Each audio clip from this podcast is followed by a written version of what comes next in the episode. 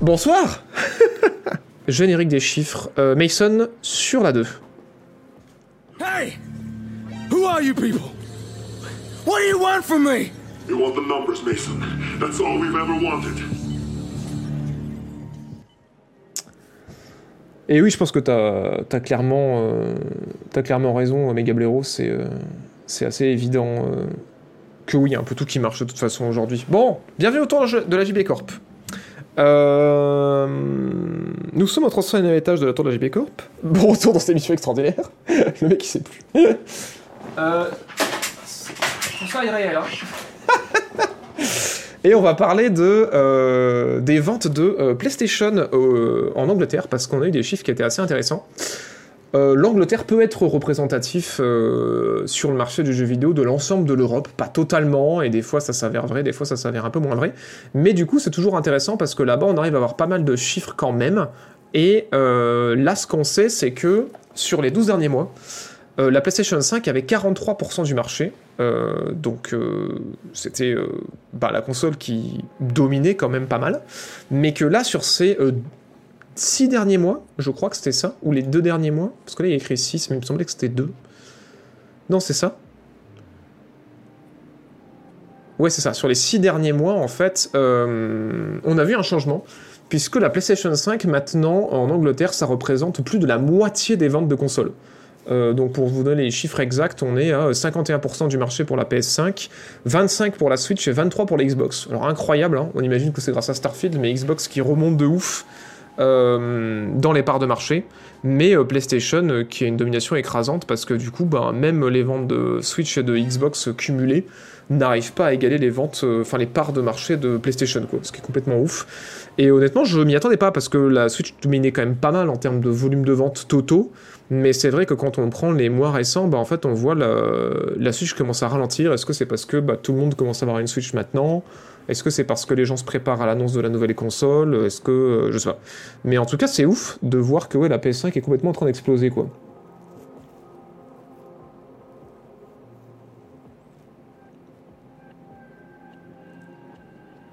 Starflop Vous êtes trop con Ben ouais, après bon, on va en parler aussi un petit peu de Starfield euh, dans l'émission Viteuf. Voilà, c'est un jeu... Moi, je vais, utiliser la communication euh, corporate euh, habituelle. C'est un jeu Bethesda Donc forcément, euh, à quoi vous vous attendiez?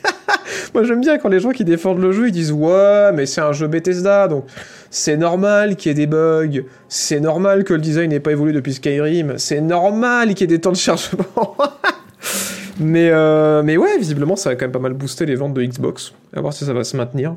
Mais, mais on verra. Néant Black Starfield. 8 ans de dev pour Starfield. Alors bon, je pense que ça c'est du bullshit. hein. C'est comme les, euh, ce qu'ils avaient annoncé, là, les 10 ans de dev ou je sais pas combien pour euh, Cyberpunk. euh, comme on l'avait déjà dit dans d'autres émissions, s'ils commencent à compter le temps de dev à partir du moment où il y a un mec qui commence à gribouiller sur un bout de papier ce que pourrait être l'histoire toute seule pendant des mois, voire des années, ça compte pas vraiment comme du temps de dev. Quand ils sont 2-3 dans une salle et essayer de pitcher un truc, faut arrêter de compter ça comme du temps de dev. Mais bon, peut-être, hein, mais bon.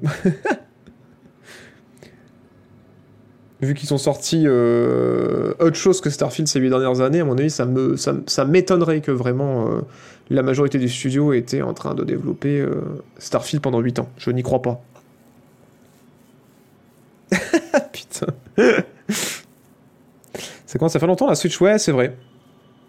C'est normal que ce soit la communauté qui fixe le jeu grâce au mode, Ariel. Je suis content de pas l'avoir acheté Starfield, merci AMD. Starfield Vous me faites trop rire. Bon, euh, sinon, ça amène du coup la PS5 euh, à un total de 46 euh, millions et demi de ventes. Voilà, est-ce que ça fait beaucoup? Bah oui, ça fait beaucoup. Pour vous donner un chiffre de comparaison, comparons avec le comparable, comme on dit par chez nous. Donc ça, c'est un chiffre mondial. Euh, bim bam boum. Voilà, donc on est à 46, euh, plus de 46 millions de ventes actuellement pour la PS5. À titre de comparaison, les derniers chiffres de la Xbox Series qu'on a eu datent de juillet et c'était 21 millions. Donc euh, jusqu'à ce qu'ils mettent à jour le chiffre, on est à ben, plus de, euh, de Xbox, de, de PlayStation pour une Xbox. Voilà, voilà. Bon, on est encore loin de la Switch, mais euh, pas, le même temps de vie, hein, puisque du coup, la Switch était sortie en 2017. Donc, elle a eu trois, presque quatre, trois ans, euh, trois bonnes années d'avance sur la PS5, qui euh, du coup va fêter son troisième anniversaire, la PS5. Et- Mais la Switch a quand même fait 132 millions de ventes. Euh, voilà, on a eu un chiffre assez récent, il me semble.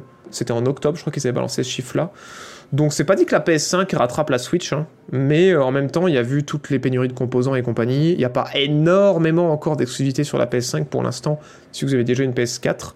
Mais euh, ouais, c'est quand même euh, plutôt honorable sur 3 ans comparé aux 6 de la Switch. Et voilà, sinon, la PS4 avait fait 117 euh, millions quand même. Peut-être que sur l'ensemble de sa vie, la PS5 va y arriver s'il se muscle un petit peu. Et la PS2, bah, toujours 155 millions, quoi. Voilà, qui est toujours encore aujourd'hui la console la plus vendue, qui pourrait être détrônée par la DS, mais bon. Il leur manque un petit million.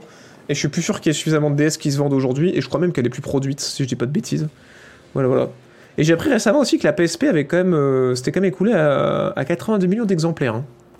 Voilà. Alors bon, euh, votre âge apparemment de la PSP. euh, Après, je pense que ça comprend peut-être les chiffres de la PSP, la PS Vita, je sais pas.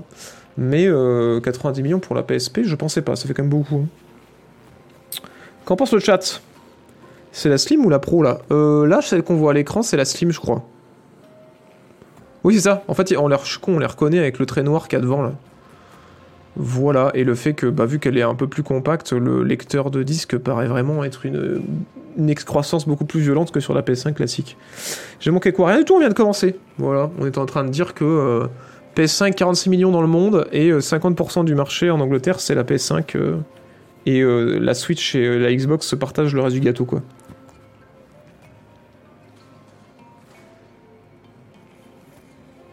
Comment ça, il y a une nouvelle PS5 Ouais, alors c'est version Slim. Si tu connais pas euh, le vilain FR, en fait, PlayStation, ils font toujours euh, une version Slim qui est censée être une version plus compacte. Alors là, malheureusement, celle-là, elle est pas énormément plus compacte, contrairement aux autres Slim qu'ils aient fait par le passé. Mais euh, c'est à peu près la même puissance. Et euh, en général, bon, les gens prennent souvent la Slim pour le design ou parce qu'elle est moins chère. Bon, là, elle va être quand même 100 balles de moins, je crois. Donc ça va être quand même assez intéressant. Ça peut relancer la vie de la console. Mais par contre, ce qu'il faut savoir aussi, c'est que historiquement, c'est des composants qui vont être beaucoup plus. euh, bon, la puissance est la même, mais les composants des Slim vont être beaucoup plus cheap parce que euh, quand ils font la PlayStation de base à chaque fois, à chaque génération, ils essaient de mettre des, des composants de haute qualité parce qu'ils veulent que la console, euh, ben, déjà ait bonne presse et en plus de ça, qu'elle dure euh, le temps de la génération. Là où la Slim, vu qu'elle débarque en milieu de génération, en général, euh, elle a des composants un peu plus cheap et elle peut paraître plus cheap aussi dans les plastiques, les trucs comme ça. Alors moi, je vais pas tester cette Slim là, mais c'est pour ça qu'elle est moins chère du coup. Voilà. Donc si vous trouviez la PS5 trop chère, à la base elle était à 500 balles, maintenant elle est à 550, et ben sachez que celle-ci, elle sera à 450 si je me rappelle bien. Et voilà, elle est un peu moins épaisse. Fait- en fait, en, termes de hauteur, ça change pas grand-chose, mais c'est surtout en termes de, de profondeur et d'épaisseur qu'ils ont réussi à réduire.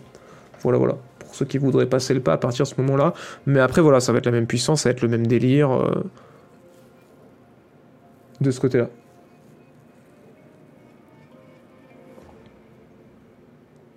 Ma PS3 tourne encore comme une horloge. Est-ce qu'elle fait un bruit d'avion, toi aussi? Est-ce qu'elle fait toi aussi un bruit d'avion quand tu lances des jeux maintenant? Donc ouais, non, c'est pas vraiment une nouvelle PS5, c'est plus une réédition de celle qui existe, quoi. C'est pas une PS5 Pro, et pour l'instant, on n'a pas euh, énormément d'infos officielles sur une éventuelle PS5 Pro, quoi. Euh, non, euh, Maria Sam Ghetto Club, c'est un, un pseudo, voilà, c'est un pseudo... euh, Je vois que ça te travaille, mais non, non. Est-ce que quand t'allumes ta PS3, ta maison tremble? Vous êtes trop con. Bon, euh, parlons chiffres, parlons GTA. Euh, Tech2, voilà, l'éditeur qui est derrière GTA, donc à savoir ceux qui donnent les sous pour GTA et qui s'occupent de sa distribution. Ils ont annoncé là euh, que euh, durant, bon alors là c'est pas la news n'est pas forcément celle dont je voudrais parler, mais c'est pas grave parce qu'il y a d'autres news derrière. Ils ont annoncé qu'ils étaient encore en déficit. Donc pour ceux qui ne savent pas, on fait en général en avril-mai un bilan fiscal tous les ans avec cette émission. Il suffit de taper euh, point d'exclamation fiscal et l'année. Et euh, vous pouvez aller voir du coup les bilans fiscaux annuels de, la majorité des entreprises. Et euh, Tech2, on avait vu que cette année-là, donc de mars euh, 2022 pardon, jusqu'à avril 2023, Tech2 avait fait certes un chiffre d'affaires incroyable de presque 5 milliards, mais ils avaient aussi euh, un bénéfice de moins 1 milliard. Voilà, donc euh, grosse galère, mais ils en avaient profité pour annoncer que euh, ben, euh, GTA 6 allait arriver dans le prochain exercice fiscal, donc pas celui qui était en cours, mais je crois le suivant, donc euh, 2024-2025. Et euh, pour rassurer les actionnaires, donc forcément l'action n'a pas trop baissé.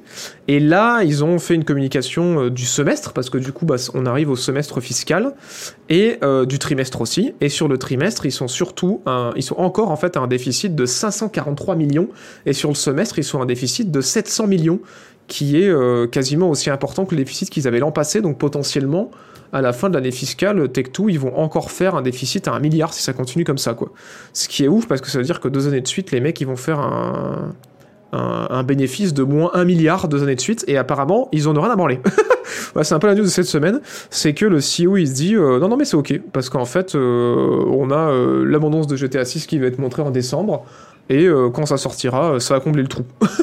Alors pour ceux aussi qui auraient pas suivi, euh, le déficit, il vient pas forcément du fait que GTA ça marche pas, il vient du fait qu'en fait Tech2 ils ont claqué des sommes, je sais plus combien, mais une somme astronomique pour en fait faire l'acquisition de Zynga, qui est un des plus gros studios de jeux mobiles au monde quoi. Et en fait ça leur a coûté une blinde, et c'est pour ça qu'ils justifiaient le fait que ben il y avait moins un milliard en fait dans le bénéfice de Tech2 l'année dernière mais apparemment c'est encore des coûts qui sont en train de, de tanker comme des porcs parce que euh, ben, euh, le, le bénéfice remonte pas. Ben, on imagine en plus que le développement de GTA 6 qui doit être à son maximum en ce moment pour finir le jeu pour la prochaine année fiscale doit pas non plus aider à faire des économies. Mais, euh, mais ouais, c'est euh, assez ouf de voir ça, mais en parallèle, on a GTA 5 qui vient de passer les euh, 190 millions de ventes. C'est ouf. Voilà, presque 200 millions de ventes bientôt pour euh, GTA 5. Euh, c'est énorme. À, part, Minecraft, il n'y a vraiment pas grand chose de, com- de comparable en termes de volume de vente. Euh, et Tetris. Mais ce qui est intéressant de voir, c'est que GTA 5, les ventes de GTA 5 commencent tout doucement à ralentir. Voilà, sur le dernier, sur les six derniers mois, il y a eu un peu moins de ventes de GTA 5 que les que l'année fiscale précédente. Bon, c'est pas grand chose, c'est une petite baisse de pas, de- beaucoup, je sais plus combien c'est exactement, mais en gros, j'avais enregistré dans, dans mes Excel euh, une, euh, une progression de, de vente de. Je, marquais sur GTA sur, le, sur les derniers mois de 6%, et là on est descendu à 5% de progression de vente, donc c'est vraiment pas énorme quoi. Mais, euh, mais ouais, quand même. Mais bon, de toute façon, on se doute que les gens vont commencer à arrêter d'acheter GTA 5 quand il va y avoir l'annonce de GTA 6 et que tout le monde va commencer à économiser en se disant bon allez c'est parti. Ou alors peut-être qu'au contraire les gens vont claquer euh, la thune pour jouer à GTA 5 en attendant. Je sais pas trop. Je sais pas quel type de mouvement ça va faire et quel type de hype ça va recréer. Mais euh, je trouvais ça intéressant. Je trouvais ça intéressant. Et, euh, et on va parler de la suite après aussi autour de GTA mais d'abord je vais prendre les réactions euh, Not Stonk qui disent le chat du chat à chaud. Les mecs tellement sur deux. Non mais c'est c'est évident. C'est évident euh, GTA 6, ce sera combien de milliards aussi? Tu veux dire en coût de développement ou combien ça va rapporter? Parce que oui, c'est sûr que oui, ça va rapporter euh, des tonnes. Après, bon, euh, il y avait des, remarques intéressantes qui étaient faites aussi. C'était de dire euh, que ouais, Tech2 va pas laisser Rockstar sortir un truc qui va pas être un hit monumental avec GTA 6, c'est évident. Mais aussi, c'était intéressant de remarquer qu'en fait, ben, l'industrie a vieilli, l'industrie a changé, et que du coup, beaucoup de gens qui ont travaillé sur les précédents GTA ne travaillent plus euh, à Rockstar depuis un petit moment déjà. Et que du coup, ça va être beaucoup le fait d'une nouvelle équipe, euh, ce GTA 6. Et que, bon, bah, du coup, là, ça va être aussi beaucoup de passionnés, beaucoup de développeurs passionnés par GTA qui, forcément, ont dû postuler chez Rockstar. Et du coup, ben, des fans qui développent le jeu pour des fans, ça, il y a des chances que ça fasse un bon truc. Mais ça va être intéressant aussi de voir comment ça va évoluer parce que c'est plus du tout les mêmes gens qui, qui, ont produit le jeu que quand GTA, tr- GTA 3. GTA 5 a été fait, puisqu'on le rappelle, GTA 5 est sorti quand même en 2013, quoi. C'était il y a 10 ans. Et on va pas voir GTA euh, 6 avant euh, que, ouais, GTA 5 fête à mon avis son 11e, si ce n'est son 12e anniversaire, quoi. Donc, ouais. Au bout de 10 ans, ça ralentit Murder. Alors, c'est pas la première fois que ça ralentit euh, Wolf. Les ventes de GTA V, euh, il y a eu des périodes où elles ont ralenti, puis après ça a réaugmenté. C'est difficile, difficile de savoir à quoi c'est dû. Est-ce que c'est GTRP Est-ce que c'est le fait que il y a un mouvement social euh, qui se fasse où les gens, il y a un effet de nostalgie commun qui se retrouve et les gens se remettent dessus Est-ce que c'est les mises à jour de GTA Online? Est-ce que c'est des promos? Est-ce que c'est sa présence dans le Game Pass Tu vois, il y a beaucoup de choses qui peuvent altérer le truc, mais c'est pas la première fois que les ventes diminuent. Mais euh, là, ça faisait quand même un petit moment que c'était pas arrivé et que étonnamment, les, ventes de GTA V euh, augmentaient quoi, au fil des années, des dernières années. Mais voilà, on, arrive enfin sur un moment où ça commence à redescendre et c'est logique, puisque du coup le prochain titre va pas tarder à arriver quoi. Mais j'imagine que la sortie de Red Dead aussi a dû peut-être baisser les ventes de GTA V. Hein. Je sais pas. Combien peut être en déficit avec tout l'argent que porte GTA Online? Bah en fait c'est ce que je disais, c'est l'achat de Zynga. Je sais plus combien ça leur a coûté Zynga. Mais, euh, mais ouais, ils ont dépensé... Euh... Ils ont dépensé euh, vraiment beaucoup quoi. Le rachat de Zynga est désormais officiel. Euh, est-ce qu'on peut avoir le chiffre? Peut-être là-dessus. Voilà. 12,7 milliards de dollars. Donc 12,7 milliards, euh, effectivement, tu tanques euh, 1 milliard de déficit euh, l'année dernière et tu tanques potentiellement encore un milliard de déficit cette année avec, euh, avec un achat comme ça, quoi. Voilà. Et beaucoup des actionnaires d'ailleurs de Tech2 avaient critiqué le geste, quoi, en mode, mais ok, stratégiquement c'est malin, mais est-ce que vraiment Zynga ça va laisser cette somme, quoi? Parce que voilà, des, des, entreprises comme Activision Blizzard, c'était 70 milliards presque, et là, ils ont claqué 13 milliards pour, pour Zynga. Moi, je pense que ils ont pas surévalué le truc, mais je pense que ouais, euh, ça surprend et il fallait les sortir. Mais bon, il y avait une volonté aussi de se consolider de la part de Tech2, de se diversifier aussi dans le mobile, donc euh... ouais, l'histoire de GTA V est assez cool, ouais. Bon, comme les autres GTA. Hein. Vont reprendre encore un peu. Ouais, je me demande, je me demande si ça va remonter ou pas. C'est marrant. J'oublie, ça rapporte aussi. Ouais, c'est évident. Merci euh, pour le 13e mois et merci pour ton message, c'est trop cool. Merci beaucoup et merci euh, aussi pour le 4e mois, Jokes27 pour le 17e mois et Aubrard pour le 20e mois. Merci beaucoup. J'étais à mobile par Zynga. on verra, on verra. Mais chose intéressante, euh, il pourrait y avoir euh, de l'utilisation d'IA sur GTA 6 dans euh, le comportement des PNJ, donc des passants. Euh, c'est un truc que vous le savez dans le jeu vidéo va grossir. Alors forcément, nous, enfin nous, la majorité de, de, la surface de l'iceberg qu'on voit, il est ridicule parce que quand on voit les IA, on peut penser potentiellement au deepfake, on peut penser potentiellement à ChatGPT, on peut penser à Midjourney aussi qui génère des images. On se dit waouh, c'est ouf.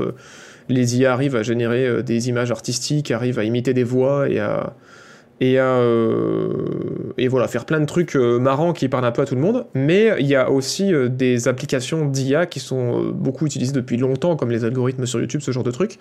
Et euh, dans le jeu vidéo, en fait, euh, on pense à utiliser la techno aussi pour des choses qui à la base on n'allait pas développer parce que ce serait trop cher. Genre à savoir écrire des tonnes de dialogues pour des, des passants dans GTA. Et surtout avoir euh, du doublage des interactions réalistes euh, pour des passants dans GTA ou même qu'ils répondent à euh, des interactions du joueur de façon unique quoi pas générique en mode bon bah tu parles à 50 passants et au bout du 51e il commence à dire une chose que tu as déjà entendu quoi et c'est un truc qu'un modeur a testé de mettre en place sur GTA 5 il a réussi.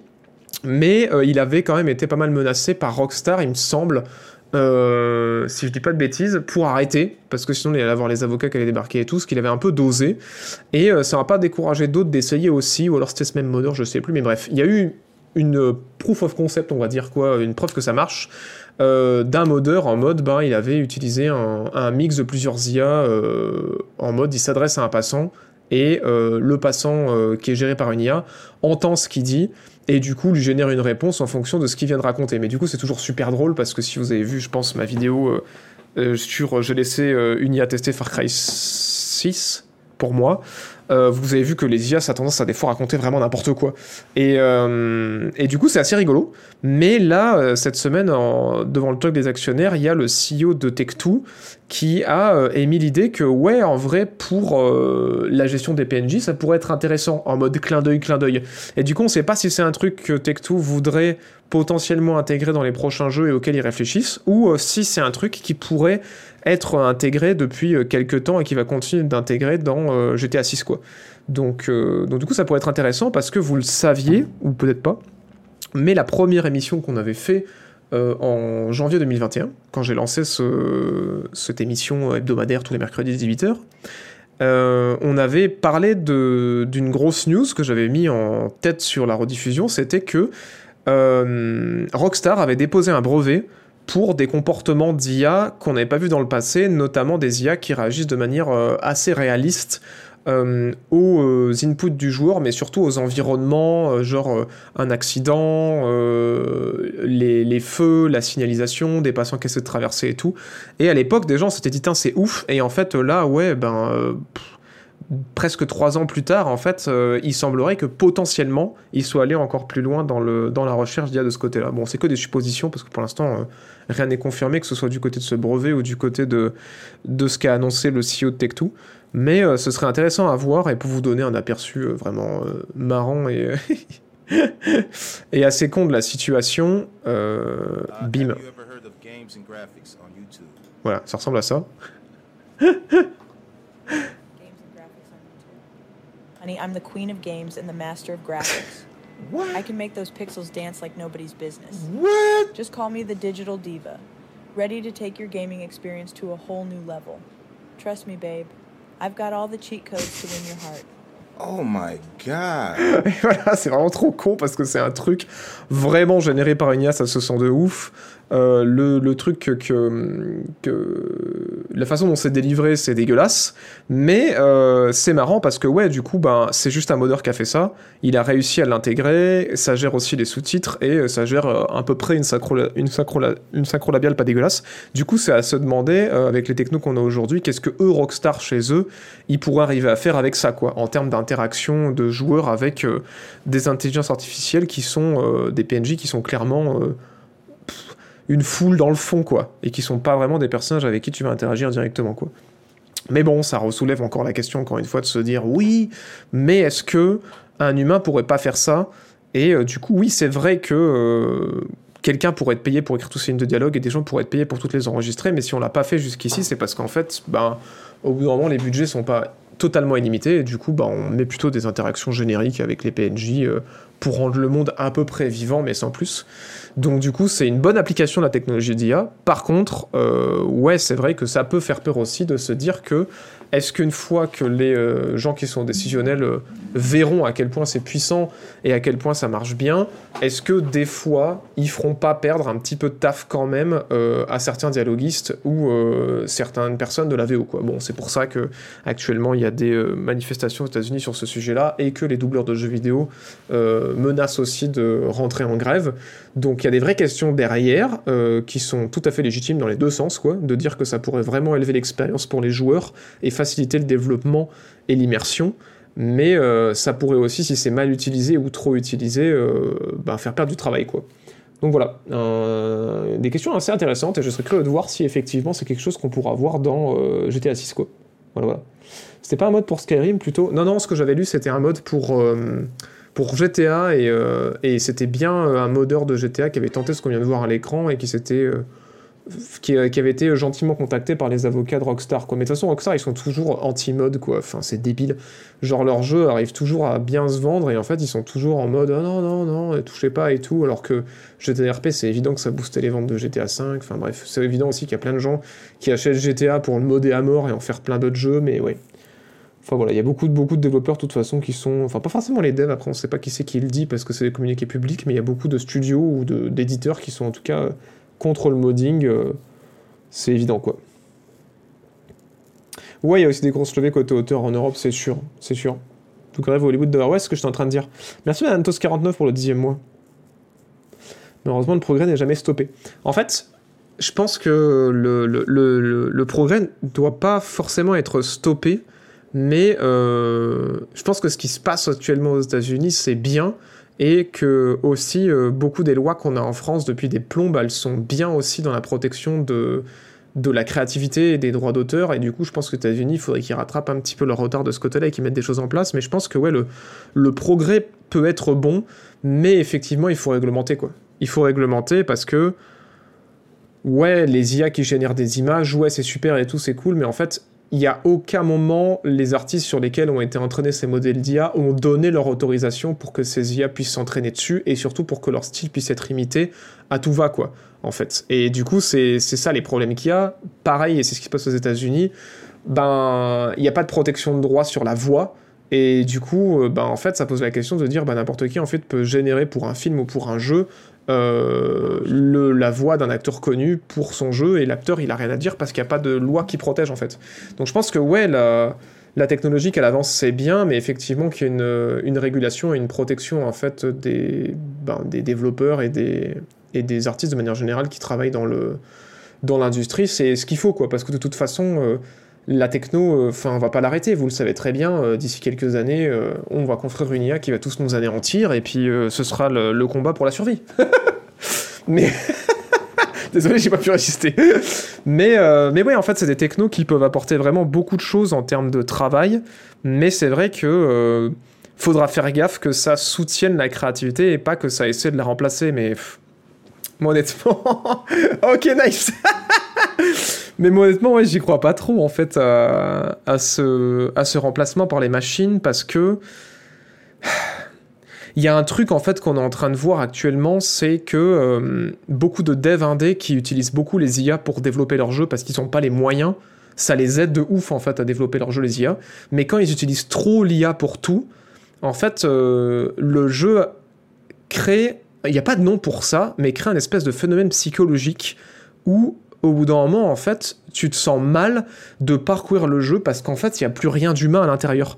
Et il y a des gens aussi qui en parlent en consommant énormément d'art par les IA, des trucs générés par Midjourney toute la journée, et qui regardent plus du tout un truc fait par un humain, bah en fait, il y a un moment où quand tu es entouré de trucs qui n'ont pas d'âme, dans le sens que ça n'a pas été fait par des gens, qui a pas d'intention derrière, qui a pas de il n'y a, y a, pas un truc qui, comment dire, c'est difficile à décrire, mais il n'y a pas un truc qui, euh, qui vibre du message de quelqu'un derrière, ou ça dégage pas quelque, chose qui te dit il y a quelqu'un derrière ça, et ben en fait, t'en viens à une fatigue euh, ou une espèce de mini déprime parce que c'est comme te promener toute la journée en fait dans un dans un environnement extrêmement générique. Et du coup, voilà, je dis pas que les humains sont pas capables de faire des trucs extrêmement génériques, hein, on l'a fait par le passé, mais c'est vrai que euh, il y a un moment donné où ça, ça marchera plus, quoi. C'est pour ça aussi qu'il y a plein de trucs qui se foirent, il y a plein de jeux qui se foirent, il y a plein de campagnes publicitaires qui marchent pas, euh, il y a plein de, de, de contenus, euh, de films, de séries et tout qui marchent pas, parce qu'il y a, et de jeux qui marchent pas, parce que c'est trop générique, en fait.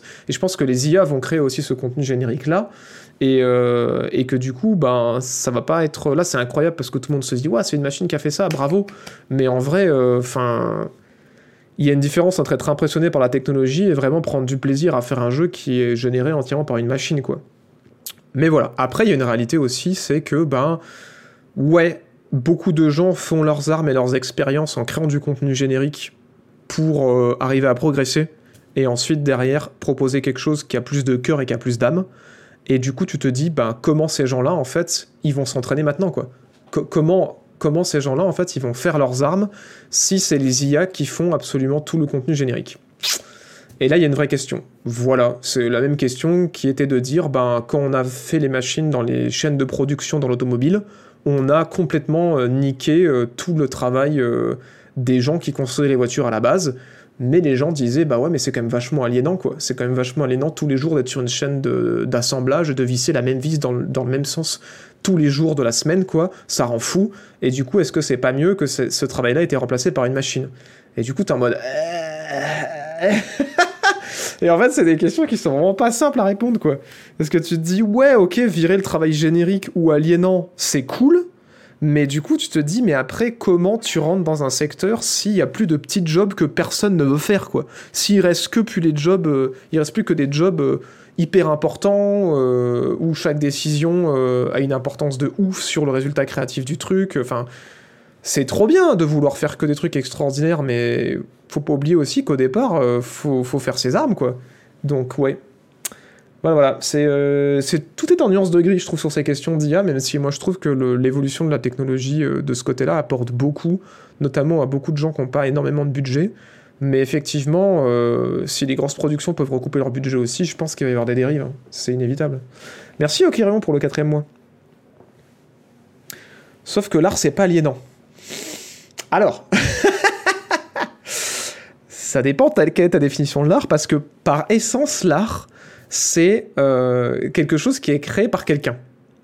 D'accord. Donc c'est pas censé être aliénant. Mais si euh, dans ton job artistique, on te dit, ben, tu dois faire euh, pendant toute une semaine euh, ce logo et tu dois l'adapter à tous les différents euh, formats, à savoir TikTok, YouTube, un poster, une affiche, pendant toute une semaine. Il y a un côté artistique où, ouais, tu t'es exprimé en créant ce logo, il y a un côté artistique où il faut que tu fasses une bonne composition de tout ça, mais je pense qu'il y a un moment donné où c'est quand même un peu aliénant.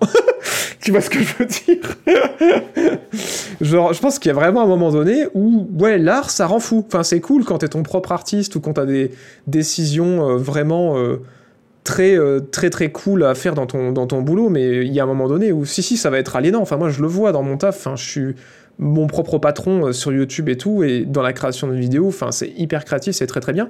Mais il y a des moments où, quand même, il faut que je déroche, quoi. Faut quand même que je récupère tous les gameplays, faut quand même que je classe les gameplays, que je fasse des dossiers, que je m'organise. Bah, je peux vous dire qu'au bout d'un moment, quand tu vois ton 120e extrait de Spider-Man et que tu te dis, bon alors, qu'est-ce qu'il y a dans cet extrait? Et que tu notes en fait dans le nom du fichier qu'est-ce qu'il y a dedans pour que le montage soit plus simple, quand c'est ton 120 putaintième d'extrait, je peux te dire que c'est un tout petit peu aliénant quand même. et c'est pourtant c'est le travail d'un assistant monteur de base, donc ça fait partie du travail de monteur qui est un travail artistique, quoi. Donc euh, oui, je pense que quand même, il côté aliénant à un moment donné, c'est inévitable. On verra quand tu feras des brins d'herbe pendant une semaine. non mais tellement, tellement du côté des devs, il y a tellement un milliard d'autres exemples euh, à donner qui sont encore plus parlants. Mais ouais. Petite pensée aux studios d'anime qui ont une horde de 150 artistes esclaves qui doivent dessiner entre euh, deux mainframes pendant 12 heures par jour. Non mais tellement, tellement, il y en a plein des petits jobs comme ça euh, qui sont, euh, voilà, qui sont pas ouf. Mais bon, après, ouais, c'est vrai que ben, c'est une porte d'entrée quoi. Moi, c'est surtout pour ça que je vois que l'IA euh, va poser un problème que je me demande si l'industrie le voit venir. Parce que quand les seniors actuels, euh, ils vont prendre leur, leur retraite, comment ils vont faire pour recruter des gens pour prendre leur place, vu que les petits jobs de merde qui sont censés être, censés être évolués en job un peu mieux, puis en job de directeur, ils n'existent plus, quoi. Donc, ouais. Ça va être intéressant, et je pense qu'à mon avis, euh, le parcours scolaire va avoir encore plus d'impact. euh, ça, va être, ça, va être, ça va être fun. On va, on va bien se marrer, hein. Dans l'avenir, euh, ça va être sympa, les, les, séances de recrutement dans le jeu vidéo. C'est moins l'art en soi que la répétition d'une tâche qui est aliénant. Non, mais c'est sûr. Mais de toute façon, on parle d'un métier artistique, tu vois. Mais c'est sûr que oui. euh, Enfin, t'as compris ce que je veux dire. Sinon, après, on va partir sur des débats. Mais, euh, dans euh, l'expression artistique, il y a des moments qui sont hyper aliénants, quoi. Dans un métier artistique, des moments qui sont hyper aliénants, comme dans tous les métiers. euh. Voilà, des fois, t'as de la chance d'avoir un poste qui t'évite tout ça, quoi. Mais, euh, en tout cas, quand tu débutes, c'est pas toujours le cas, quoi.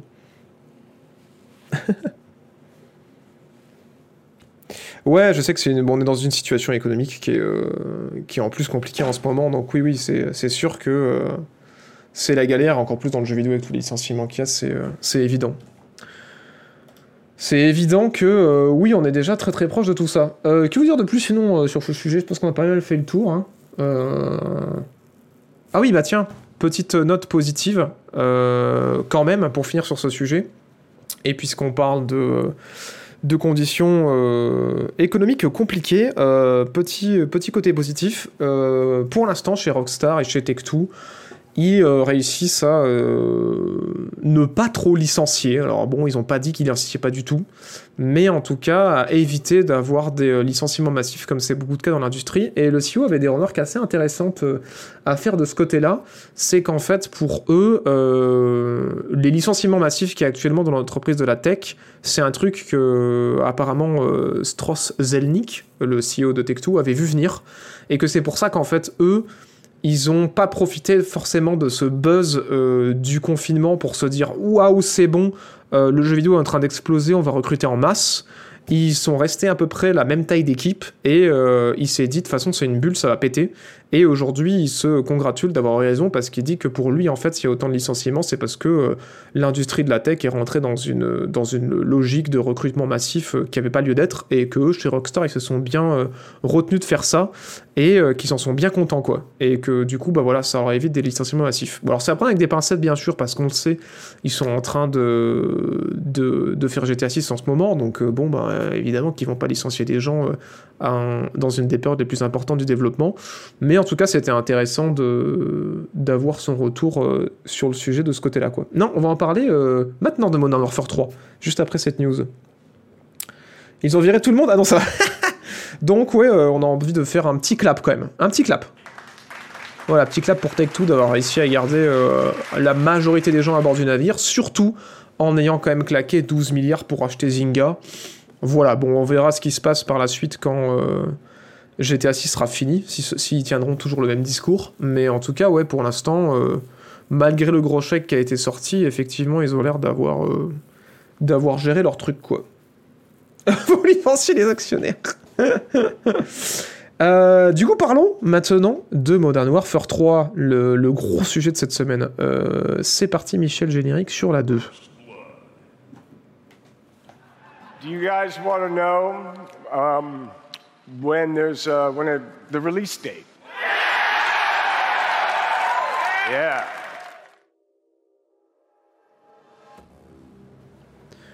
Oups, excusez-moi. Voilà. Modern Warfare 3. Donc merci Kenyu de lancer le direct, euh, de lancer le générique en direct de Los Angeles. Et merci euh, pour le premier mois aussi, et Oki, Okiron pour le quatrième mois, et Total de pour le premier mois, et Banantos49 pour le dixième mois. Merci beaucoup de votre soutien. Alors, Modern Warfare 3, ça a été un lancement euh, incroyable. hein. Vraiment jeu de l'année. Pas du tout. Euh, alors Modern Warfare 3, c'est... euh, comment dire ça poliment? C'est la tempête de merde. Voilà. Ils se font... chier dessus par la presse et les joueurs, euh, c'est un truc de malade. C'est un truc de malade. euh, c'est vraiment... Prenez votre popcorn parce que là, c'est vraiment comme regarder... euh, Regardez, voilà, euh, une grosse explosion. Regardez un truc qui fait un gros boom après qu'il ne reste que des ruines. Euh, alors, Call of Duty Modern Warfare 3, pour ceux qui ne savaient pas et qui voudraient raccrocher les wagons, à la base, c'était censé être un DLC. On l'a su parce que ça a fuité il y a des plombes de ça. Et en fait, euh, Blizzard et Activision se sont dit oh, euh, bon, euh, est-ce qu'on a vraiment envie de vendre un DLC quand on pourrait quand même sortir encore un Call of Duty euh, chaque année et pas faire une pause de deux ans? Et est-ce qu'on gonflerait pas ce DLC en un jeu pour pouvoir le vendre 70 ou 80 balles? Du coup, on était un petit peu en mode. Bon. Ouais, bon, on verra quand ça sort. Et euh, quand il y a vu les trailers et tout, euh, voilà, on, avait quand même gardé espoir avant d'avoir le jeu en main en se disant, bon, il y a l'air d'avoir quand même euh, un petit retour à Modern Warfare au niveau des personnages, même, un peu Black Ops. ils ont l'air de jouer un petit peu sur le côté nostalgie, mais pourquoi pas Le mode zombie a l'air cool. why not? Why not Why not? Et puis, les gens qui ont précommandé le jeu et qui ont pu être au cœur de l'explosion ont commencé à dire la semaine dernière, j'en parlais, que ben la campagne, euh, c'est un peu de la merde. c'est un peu de la grosse merde. c'est hyper court et c'est vraiment pas ouf. Et euh, là, le jeu est sorti, et du coup, on a eu les retours de la presse et des joueurs. Et euh, asseyez-vous bien, ça va être spectaculaire. On va commencer par la presse. Sur Open Critic, euh, qui a mis, euh, donc c'est un site qui lit les articles de presse pour mettre une moyenne des notes de presse, tout en mettant aussi un pourcentage de recommandations. Et sur euh, 47 euh, articles de presse, le jeu a presque 6 sur 10, mais seulement 5% de la presse recommande de jouer au jeu. Et je crois que ça veut dire que à peu près à peu près 2-3 personnes sur tous les... Je crois que c'est 2 personnes sur 47 articles de presse. On recommande d'y faire. Et là, vous vous dites, ah ouais, c'est violent. Mais c'est violent à quel point? Alors, c'est violent au point que c'est pire que ce qu'avait reçu euh, Call of Duty euh, World at War 2. C'est pire que ce qu'avait reçu Call of Duty Vanguard, qui avait chacun reçu 50% sur OpenCritic. Donc 10 fois plus que Modern Warfare 3. Et c'est même pire que Infinite Warfare, qui avait une polémique de ouf. Et là, vous dites, mais sur Steam, c'est pareil. Alors sur Steam, ils sont un peu plus gentils, euh, puisque du coup, les recommandations sont plutôt négatives, et c'est quand même 27%. Ce qui n'empêche pas que 27%, c'est pire que Redfall, qui est aussi pire sur Steam que euh, World at War euh, 2, et que... Non, pas que World at War 2, pardon, que je, me mets les pinceaux, que Vanguard, pardon. Parce que je me disais, ah oui, c'est celui sur la Seconde Guerre mondiale, mais il s'appelle Vanguard. Donc c'est quand même des notes qui sont pires que Vanguard, c'est quand même des notes qui sont pires que Infinite Warfare, qui s'est fait chier dessus à la sortie. Et, euh, et voilà, 27% de, avis positifs. Mais surtout, ce que je veux qu'on apprécie ensemble, c'est le trailer de Steam qui se congratule. Et là, alors là, ça va être la qualité incroyable. Voilà, donc des, des tonnes de commentaires. Attends, on va revenir au début. Des tonnes de commentaires pour montrer à quel point le jeu il est bien. Premier, alors je crois, je crois que c'est celui-là, ouais, c'est ça les premiers commentaires qu'on voit à l'écran. Premier commentaire à l'écran. Donc je sais pas qui c'est ce mec qui dit que le jeu est bien, mais on a un j'adore de quelqu'un qui a un tag Face Clan et euh, code est de retour de quelqu'un de flouté. Alors code est de retour, je sais pas à quel point ça veut dire que c'est positif, c'est pas vraiment une critique très particulière, mais Modern Warfare 3 c'est plein de nostalgie. Alors je sais pas quel article de presse a écrit ça, mais en tout cas ça ne veut pas forcément dire que c'est bien. Voilà, quelqu'un a commenté que c'est plein de nostalgie, ils ont pris cet extrait pour le mettre là. Et après il y a encore quelqu'un du Face Clan qui dit Modern Warfare 3 sera le meilleur Call of Duty de tous les temps sera. Donc voilà, c'est vraiment euh, genre on met en avant bien les commentaires de hype d'avant la sortie. Il y a rien de positif depuis la sortie quoi. Modern Warfare 3 sera le code qu'ils attendaient. Je me réjouis de l'avenir de code. L'âge d'or des jeux vidéo revient. Ça se peut ça n'a aucun rapport avec Call of Duty. Les déplacements sont de retour. Activision qui y croient même pas eux-mêmes. Ils sont en mode ouais mais les trucs des d'avant que ça sorte là. C'est et alors, les trailers c'est c'est incroyable. Alors on sait pas de quoi ils parlent. on sait pas si ça a un rapport. Code revient baby de euh, Huskers. Pff, on sait pas qui c'est mais en tout cas on lui fait confiance. Code code code revient. Gameblog qui dit on l'attend impatiemment. Donc même les quelques articles de presse dont on reconnaît le nom, c'est même pas des citations de la sortie. C'est le mec qui dit on l'attend. Voilà, donc vraiment, ça vous donne vraiment le thermomètre quand vous arrêtez un petit peu sur, euh, le trailer pour dire mais il euh, n'y a pas un problème quand même. euh, voilà, mon enfant est sur le point de prendre le contrôle de ma vie. De Nate Shot. Voilà, encore une fois, on parle à l'avenir et, euh, de quelqu'un qu'on ne connaît pas. On le remercie. Putain, ces gens doivent se faire tellement chier dessus en ce moment, ça doit être incroyable. Euh, bon, qu'est-ce qui se passe Vous allez me dire, qu'est-ce qui va pas? Euh, C'est quoi le problème? On rigole, on rigole, mais on voit pas le fond du bol.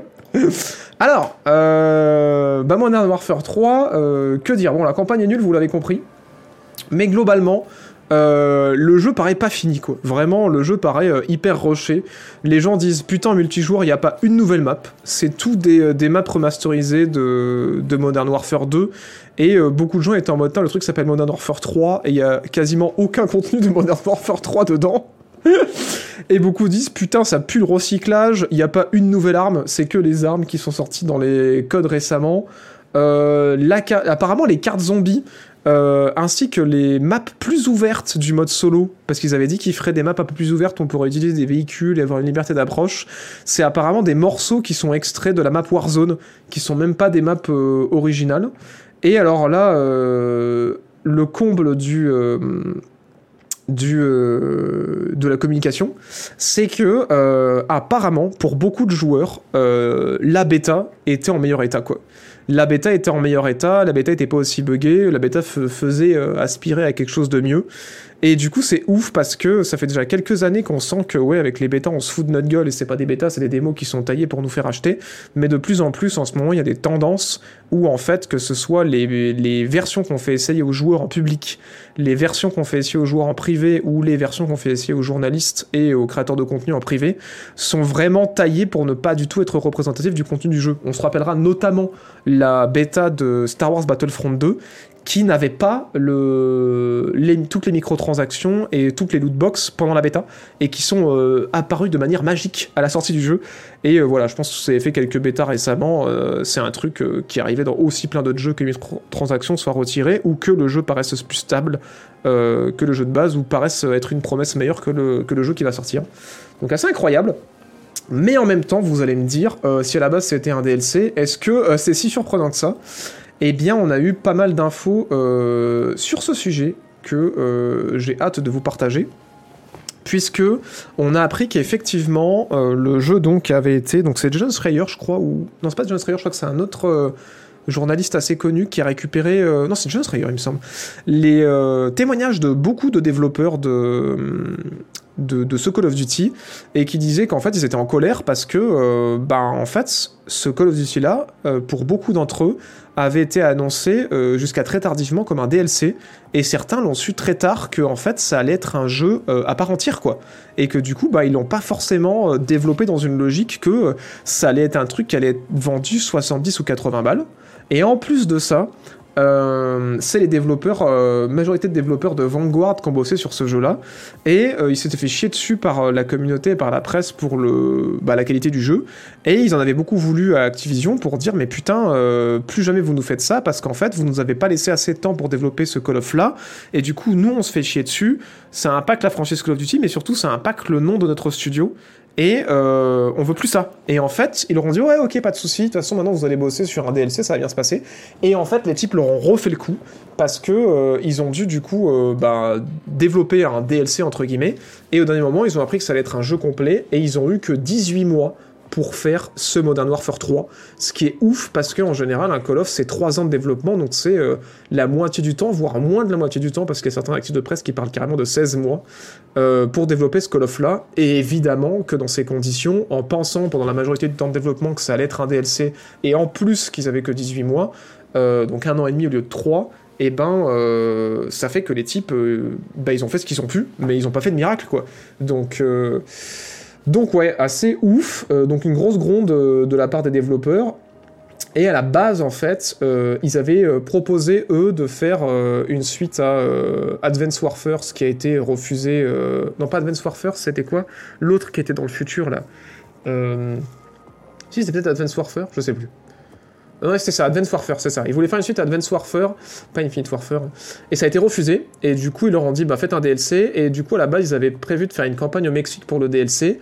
Mais euh, l'été dernier, euh, ils ont Activision et allé voir les développeurs et leur ont dit, non, non, euh, on va faire un jeu euh, qui, qui va être un Call of Duty complet, quoi, une partie de ces développeurs-là, mais surtout le, le truc c'était en mode vous laissez tomber cette histoire de campagne au Mexique et vous faites un truc qui joue à mort sur la nostalgie, vous ramenez les anciens euh, personnages de Call of, euh, genre euh, Captain Price, mais surtout celui sur qui ils ont mis, ils ont mis toute la com, là, comment il s'appelle, le russe, là, putain, le nom me revient plus, qui à la base n'était pas dans, tout dans le scénar à la base, et en fait c'est Activision qui a dit non, non, mais vous allez le forcer dedans pour que. Pour que ça marche quoi. Donc euh, même le scénario de base euh, était pas euh, celui qui fait partie de la campagne, n'était pas celui qui était censé être à la base même pour le DLC quoi. Donc ça explique aussi que le, scénario, que le jeu semble aussi rushé du côté du solo. Et, euh, et vous allez me dire, bon bah du coup, ça y est, ça va peut-être enfin leur apprendre quelque chose. Bon alors, sachant que ça y est, Microsoft a mis la main sur Activision Blizzard, de toute façon les choses vont changer. Sachant ça aussi, il est aussi possible que Bobby Kotick euh, ait poussé au maximum le, truc pour avoir un maximum de thunes et sortir, continuer à sortir des Call of tous les ans, sachant qu'il allait se barrer et qu'il en a un peu rien à foutre maintenant de comment elle va évoluer la, la campagne de Call of Duty et que du coup lui et les gens décisionnels se disent on s'en branle, on va refaire un max de thunes avant que tout le monde se barre avec euh, les actions et qu'on se fasse virer par, euh, par Microsoft. C'est une possibilité, voilà, mais euh, surtout euh, ce, qui, euh, ce qui est intéressant c'est de se dire bon ben du coup ça va foutre un sacré coup à la franchise Call of parce que ce jeu-là, ben, en fait, il va moins bien se vendre que les autres. Si vous pensez ça, j'ai envie de vous dire, votre hypothèse est intéressante. Et malheureusement, je vais vous ramener à une certaine réalité. Puisque Call of Duty Modern Warfare 3 euh, est quand même top 1 des ventes euh, sur le territoire euh, anglo-saxon pour les ventes physiques. On attend encore les ventes numériques. Mais il n'est que 25% en dessous des ventes de Modern Warfare 2, qui s'est très très bien vendu. Et euh, sur Steam, on a eu le même chiffre. Le nombre de jours à la sortie chez Modern Warfare 3 n'est que 25% en dessous du nombre de joueurs qu'il y avait à la sortie de Modern Warfare 2. Donc, ouais, il y a beaucoup de gens qui se plaignent, personne n'est content, ça râle, et je pense que ça va impacter la franchise Call of Duty encore plus qu'elle n'est déjà impactée. Mais pour l'instant, en termes de volume de vente, euh, ça sent pas des masses. Voilà, voilà. Du coup, je pense que Microsoft sont très contents de découvrir la qualité de, ce Modern Warfare 3 euh, juste après avoir signé le rachat de. d'Activision Blizzard et d'être content de voir que euh, Bobby Kotick a lâché un dernier étron euh, sur ce qui a de la valeur chez Activision Blizzard avant de partir. Donc ouais, Makarov, ouais merci, voilà, c'est le nom que je cherchais, c'était Makarov qui avait été forcé un petit peu euh, avant la sortie. Quand passe le chat, beaucoup de réactions que je vais prendre à chaud. Euh, merci la RNA pour le deuxième mois deuxième mois, le, les deuxième année, pardon. 24 mois, merci pour cette deuxième année et bon anniversaire. Merci Nerazuri7 aussi pour le 17e mois et Alororo pour le premier mois, bienvenue dans la maçonnerie L'hiver dans lequel Microsoft leur fait un procès. Ce serait marrant. Ce serait marrant. C'est déjà beaucoup 25% euh, sur la semaine des achats à l'aveugle. Ouais, c'est évident que c'est beaucoup. Mais euh, il y avait eu des avertissements en fait. C'est ça qui est ouf. C'est que euh, il y avait eu les early access, il y avait eu. après, tu me diras, tout est compté en fait dans la première semaine d'exploitation. On verra, ouais, du coup, si vraiment ça va impacter les ventes de ouf sur la longue. Mais bon, après, FIFA baisse pas forcément de ventes tous les ans. Après, tu me diras, pas grand monde en face de FIFA. Il y a tellement d'autres exemples de franchises euh, qui continuent à se vendre par palette. euh, alors qu'on a tellement de reproches à leur faire. Bon là, ça a l'air d'être quand même dans un état assez catastrophique, hein, mais, euh, mais ouais, là c'est quand même, quand même chaud. hein. C'est quand même chaud de- d'avoir forcé autant le, autant le, autant la sortie de, de ce Modern Warfare 3 qui aurait dû être un DLC et puis d'avoir fait du marketing de ouf autour des personnages euh, comme euh, le Captain Price et Makarov pour essayer de vendre le truc, d'avoir fait croire que ça allait être un jeu complet et d'avoir appelé ça Modern Warfare 3 en plus. Enfin vraiment, il y a plus de honte quoi. Genre vraiment, on est, on a atteint le, fond du fond quoi. C'est, euh, c'est, assez impressionnant quoi. Donc ouais, je pense que Bobby il a fait son, son braquage du siècle là. Bravo. hein. il s'est assuré de récupérer le, moindre centime euh, avant son départ. C'est, euh, il faut bien applaudir. Ça permet à Bobby- à Bobby de s'acheter sa 20e Ferrari, donc mission accomplie, putain. Il y a des jeux Modern Warfare 3, oui, tout à fait, hein, ils ont joué sur la nostalgie de ouf, mais en fait, en gros, ce qui s'était passé, c'est que ben, euh, le, la, la franchise Modern Warfare, à la base, elle, elle appartenait à, euh, à, à Infinity Award, et euh, et il y a eu une histoire de deal euh, qui, euh, qui a mal tourné et qui a fait que à la sortie de Modern Warfare 2, c'était une histoire de bonus qui n'avait pas été payé. Enfin, Activision, ils avaient re- refusé de payer les bonus et tout. Du coup, la majorité des gens chez Infinity Ward se sont barrés. Euh, en plus euh, des, conflits qu'il y avait en interne, parce que du coup, Infinity Ward, bah, ils tenaient la franchise Call of Duty, là où Activision voulait faire que du bif avec eux. Et ils ont fini par aller créer euh, Respawn Entertainment, qui aujourd'hui fait les Titanfall et Jedi Fallen Order et, Jedi Survivor. Et même maintenant, des gens de Respawn Entertainment ont fini par partir de chez EA pour reformer un autre studio. Donc, ouais, il y a eu beaucoup de mouvements chez, chez Call of Duty à cette époque-là.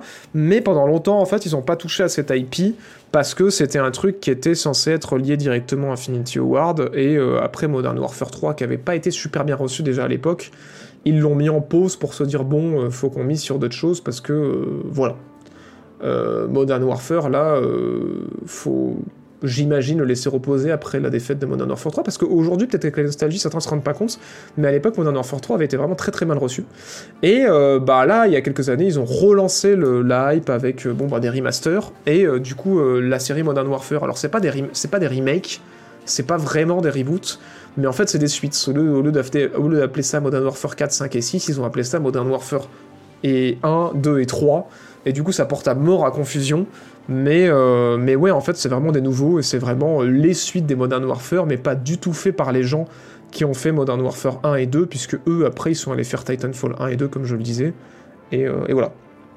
Pour redonner un peu de contexte par rapport à tout ça, mais c'est vrai que c'est un bordel en fait, parce que. euh, Ouais, c'est euh, le, truc le plus simple à retenir, c'est qu'en fait, ouais, il y a eu des impayés du côté de Activision Blizzard euh, et que ça a amené à des tensions et euh, il y a eu des licenciements aussi. Enfin, c'était un vrai, un vrai Bronx. Et du coup, ils ont réussi à débaucher énormément de monde, les gens qui dirigeaient Infinity Ward à la base, pour aller créer Respawn Entertainment. Et la majorité des gens qui ont fait les Modern Warfare, ils ont fait les Titanfall, quoi. Voilà, voilà. Enfin, les premiers, quoi. Donc, ouais, assez ouf.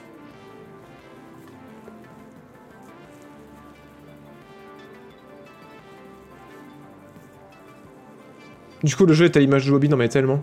Tellement, tellement.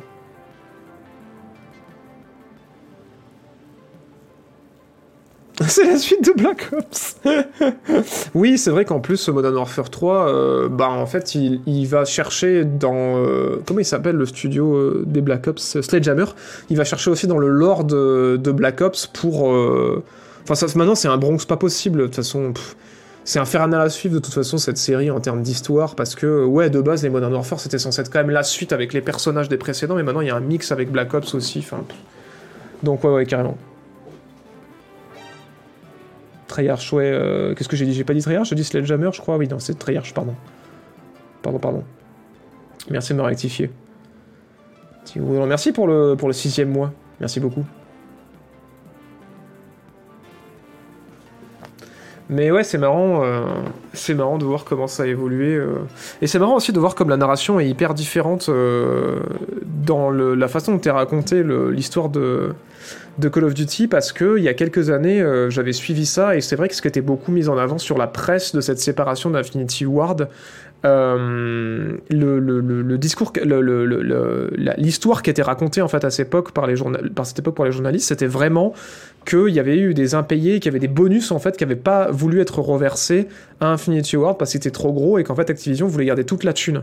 Et c'est vrai que cette narration elle s'est un peu perdue parce qu'après on a des chaînes anglaises comme euh, Gamers qui ont fait euh, du coup l'histoire de Call of Duty, je crois que c'était l'année dernière ou il y a deux ans.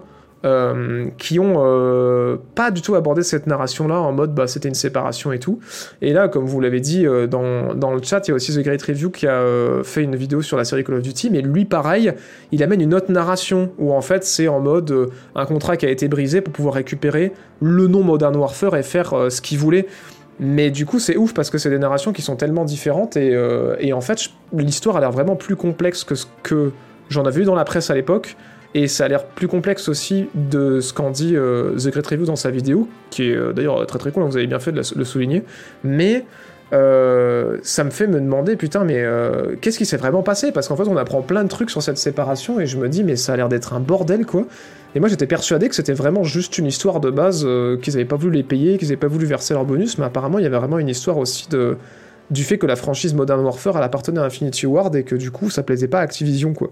Donc, ouais, c'est ouf. C'est ouf.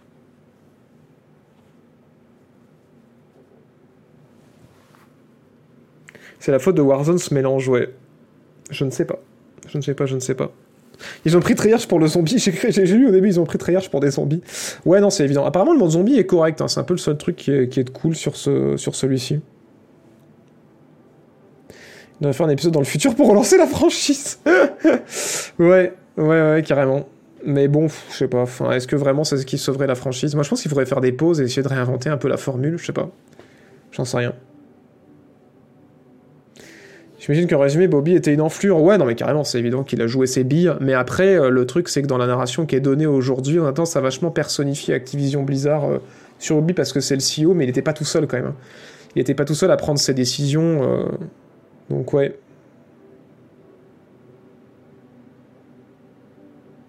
Nos zombies, c'est DMZ avec un skin. Ok, ok, ok. C'est DMZ de Modern Warfare 2 sans PVP. Ah ouais, d'accord. Putain. Ok, non, bah, pourtant j'avais entendu dire que c'était pas mal, mais effectivement, si c'est aussi c'est du recyclage, c'est dramatique. hein. Bon, bref. Euh, en parlant d'anciens développeurs qui euh, quittent leurs euh, entreprises pour former d'autres studios, on va parler de The Finals. Euh, The Finals, je pense que vous, euh, avez une idée de ce que c'est. Cette fois-ci, on n'est plus du côté The Finals. Cette fois-ci, on n'est plus du côté de euh, de Call of Duty, mais de Battlefield, puisque en fait, c'est des anciens développeurs de Battlefield, des anciens développeurs de DICE qui ont formé un nouveau studio. Et euh, qui sont en train de développer, donc Embark euh, Studio, qui sont en train de développer euh, The Finals ainsi qu'un autre TPS en coop. Et à la base, le TPS en coop devait sortir avant, mais il a pris du retard. Du coup, c'est The Finals qui va sortir euh, en premier. Et ça va être du coup un free-to-play en mode shooter à extraction. Donc un petit peu comme ce qui se fait sur euh, Tarkov, sur un Showdown, ce genre de truc là. Et il y a eu des bêtas qui ont été faites, j'ai malheureusement pas eu le temps d'aller dessus, mais euh, des retours que j'ai eu de mes potes, apparemment c'est vraiment cool, des retours aussi que j'ai eu de vous dans le chat, apparemment euh, c'était vraiment, vous avez passé un bon moment sur, le jeu. Et bah, la news de cette semaine, c'est que ça y est, c'est officiel, le jeu va vraiment sortir cette année. Donc soit il va sortir ce mois-ci, soit ils vont nous faire un Shadow Drop pendant les Game Awards. Peut-être qu'au Game Awards, ils vont dire bah ça y est, The Final c'est dispo et c'est maintenant quoi. On va voir si, euh, c'est ça, ou alors ça pourrait sortir euh, un peu après. euh, un peu après les Game Awards et juste avant le Noël, parce que de toute façon, ça va être un free-to-play, donc il n'y a pas besoin de, de sortir suffisamment avant pour que les gens puissent l'offrir, puisque c'est un jeu qui va être gratos. Mais, euh, mais voilà, ça arrive très très bientôt, et pour ceux qui n'auraient pas euh, suivi du tout, le, jeu a eu quand même un sacré succès au niveau de sa bêta, puisqu'il était dans le top 5 des jeux les plus joués sur Steam pendant euh, sa période de bêta. Donc c'est pas rien quand même pour un jeu qui pour un jeu un studio qui est entre guillemets inconnu, puisque ça va être leur premier jeu, même si voilà, on le sait, c'est des anciens de, des anciens de Battlefield quoi. Beaucoup de problèmes d'équilibrage, je trouve. Alors bon, après, ça va être un jeu service, hein, donc euh, à mon avis, euh, des patchs d'équilibrage, des patchs de contenu et compagnie et des événements vont en bouffer euh, par palette. hein. Mais non, on n'a pas de date, voilà. Ça va être, ça va être pour ce mois-ci ou le mois de décembre. Mais tout ce qu'on sait, c'est que ça sortira pas en 2024, c'est cette année, quoi. Voilà, voilà. On va, ouais, je vais essayer de, si je suis pas trop éclaté, de suivre la conférence des Game Awards en direct, ouais, tout à fait. Je suis pas trop FPS multi, j'ai pas lâché la bêta. Bah voilà, trop bien. Mais ouais, moi j'ai hâte de voir que ça sorte pour, euh, pour, pour le tester aussi, ça va être cool. Malheureusement, je ne vois pas ce jeu-là tenir dans le temps avec les joueurs, j'espère me tromper, mais j'ai pas grand espoir. Honnêtement, au pifomètre, hein. alors attention, c'est le pifomètre AJB, euh, je pense que si. Si, si, je pense que ça va tenir. Le seul truc qui va qu'il va y avoir besoin, c'est qu'il va falloir euh, suivre pas mal le jeu, quoi. Va falloir euh, qu'il y ait du contenu qui tombe, qu'il y ait des événements, qu'il y ait des raisons de revenir régulièrement pour euh, rendre le jeu frais. On l'a vu avec Fortnite, c'est le nerf de la guerre. Après, Apex s'en sort quand même bien avec du contenu ajouté de manière régulière, mais sans être non plus le rush à la Fortnite, quoi. Mais ouais, il y a un public de Battlefield, il y a un public de la destruction totale, on l'a vu avec les BF, les anciens BF, et avec Rainbow Six, enfin des shooters à destruction, il n'y en a pas énormément. Le Tarkov-like aussi, euh, enfin, le Tarkov, je dis le Tarkov-like, mais le gameplay euh, euh, en looter-shooter, c'est un truc qu'elle vend en pop en ce moment. Voilà, le jeu est quand même super beau. Ça va être free-to-play. Franchement, euh, pff, il coche un peu beaucoup de cases pour que ça tienne pas. Mais effectivement, ouais, ouais, il va y avoir besoin d'un sacré suivi pour qu'il transforme l'essai, c'est sûr. Mais on verra. On verra, on verra. En tout cas, je sais pas, moi j'ai un bon feeling. J'ai un bon feeling que ça pourrait tenir. À voir. Après, il y a peut-être trop de jeux aujourd'hui, je me trompe.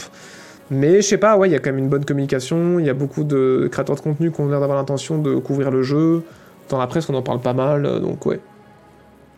Ouais, c'est dans la nuit du 7 au 8, les Game Awards de 2h à 5h du mat. Voilà.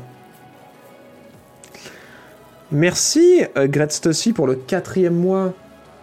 Merci Tigre de l'Ombre aussi pour le euh, huitième mois. Un combien x 10 Salut Edra- Edrazes. Je pense que j'ai ramené beaucoup de joueurs régulièrement vu que Mulinic et Kali. Ouais, carrément.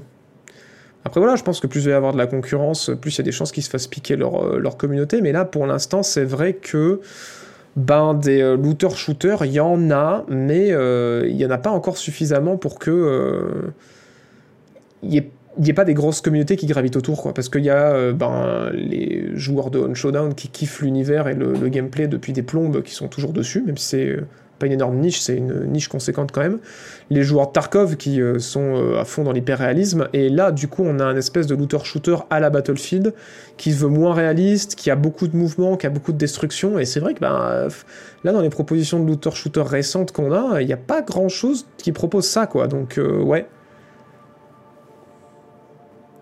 C'est pas un looter-shooter, tu looterais, il me semble. Euh, pardon, excusez-moi, je suis fatigué, hein, c'est parce que, je, encore une fois, j'ai pas beaucoup dormi ces derniers temps.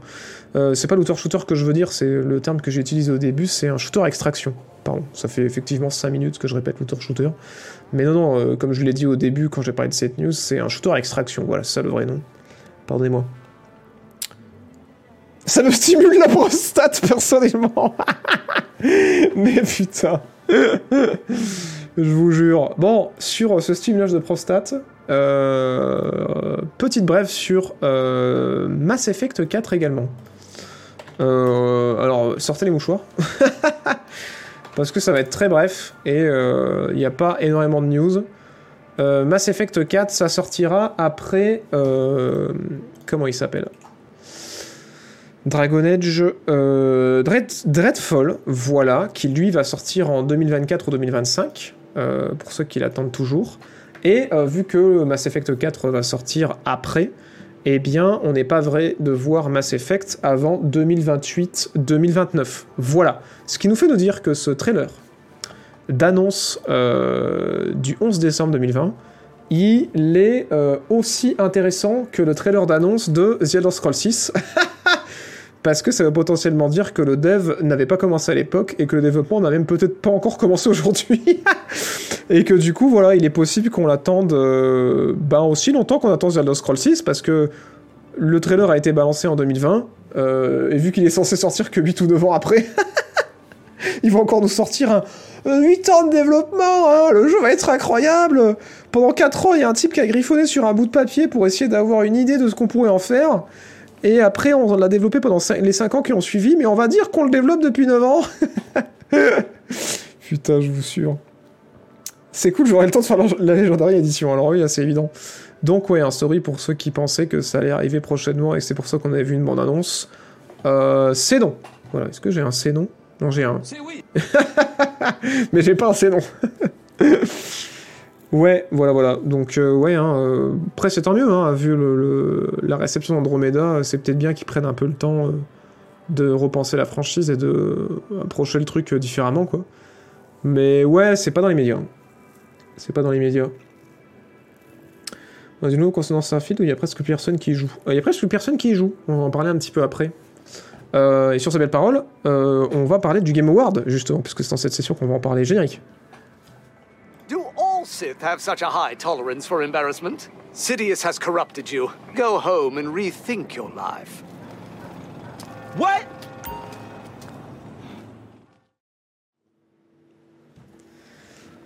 Alors oui, les, euh, la liste des Game Awards 2023 euh, est tombée et ça va créer le débat, je vous connais. Donc euh, nous allons en parler amplement. Et d'abord on va zoomer pour bien voir la liste. Paf Alors les Game Awards. Jeu de l'année, il y a des trucs attendus, et il y a des trucs qui, moi, m'ont fait renverser ma table.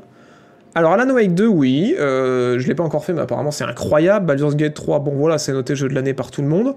Marvel Spider-Man 2, pourquoi pas? Ce qui me permet de vous informer que Marvel Spider-Man 2 a fait 5 millions de ventes en une semaine, ce qui est... Euh, ou en 10 jours, ce qui est absolument incroyable. C'est le meilleur lancement d'un jeu euh, PlayStation euh, en exclusivité, enfin d'une exclusivité PlayStation. Super Mario Wonder, bah oui, apparemment c'est trop bien. The Legend of Zelda, apparemment c'est une super suite. Mais moi je suis là à me dire. Vraiment? Est-ce que vraiment dans ce jeu de l'année on va foutre un putain de remake? Pardon, excusez-moi. Donc je me dis, bon, pourquoi pas pour tout le reste? Je trouve que c'est une sélection qui est pas dégueulasse, même si, bon, voilà, c'est beaucoup de jeux connus. Bon, il y a un indé avec Baldur's Gate 3, mais c'est quand même du gros indé. Mais euh, Resident Evil 4, vraiment? Genre dans le jeu de l'année, on met, on nomine un remake de Resident Evil. Bien sûr, effectivement, euh, on aurait pu mettre d'autres jeux, comme des gens disent, tiens, il n'y a pas euh, Armored Core, bah là, il y aurait pu avoir Armored Core. Mais visiblement, Resident Evil 4, euh, c'est un meilleur jeu de l'année d'il y a 10 ans que Armored Core 6. Bon, après, voilà. Pourquoi pas? Bon, meilleur jeu d'action, Armored Core 6, on le retrouve. Dead Island 2. J'entends dire que c'est correct, je m'attendais pas à le voir dans meilleur jeu d'action. Ghost Runner 2, qui est nominé. Hi-Fi Rush, qui apparemment est très bien. Et Remnant 2. voilà, bon, pourquoi pas? Est-ce qu'il y a des gens qui auraient aimé voir d'autres choses dans, euh, un jeu d'action Ou Hogwarts Legacy? Mais Hogwarts Legacy, c'est sorti l'année dernière, non? C'était cette année? Ah oh merde, c'était peut-être cette année. Non mais Hogwarts... Ah oui, c'était cette année, merde. Pardon. Hogwarts Legacy, c'est de la merde, apparemment. c'est de la merde en boîte, donc il sera pas nominé. pas de Starfield, du coup. Alors attendez, ne parlez pas trop vite. ne parlez pas trop vite. Meilleur jeu d'action-aventure, on retrouve Alan Wake 2, Marvel Spider-Man 2, pourquoi pas. Euh, Star Wars Jedi Survivor, voilà, qui on l'imagine est euh, salué pour son optimisation. on retrouve quasiment dans euh, action-aventure, c'est intéressant, quasiment les mêmes nominés qu'il y a dans le jeu de l'année. Voilà, à un près. Le seul qui en plus c'est Survivor et on a perdu Mario et Baldur's Gate qu'on va retrouver dans la section RPG. Donc Baldur's Gate 3 dans la section RPG, bon, je veux pas être méchant, hein, mais euh, je pense que c'est quasiment sûr que c'est lui qui va récupérer. Le jeu de l'année, à mon avis, ça va se jouer entre Alan Wake 2 et Baldur's Gate 3. Ou peut-être Mario, je sais pas. Mais bref, à mon avis, dans le RPG, il y a, un peu un no-match. Il y a Lies of P, c'est cool, en vrai. Euh, sea of Stars aussi, c'est cool. Final Fantasy XVI, euh, c'est logique. Par contre, il y a Starfield. Voilà. Il y a Starfield, de tous les RPG qui sont sortis cette année, sur 5 sélectionnés, il y a Starfield. Et ce qui me permet de répondre euh, à la question qu'on me posait.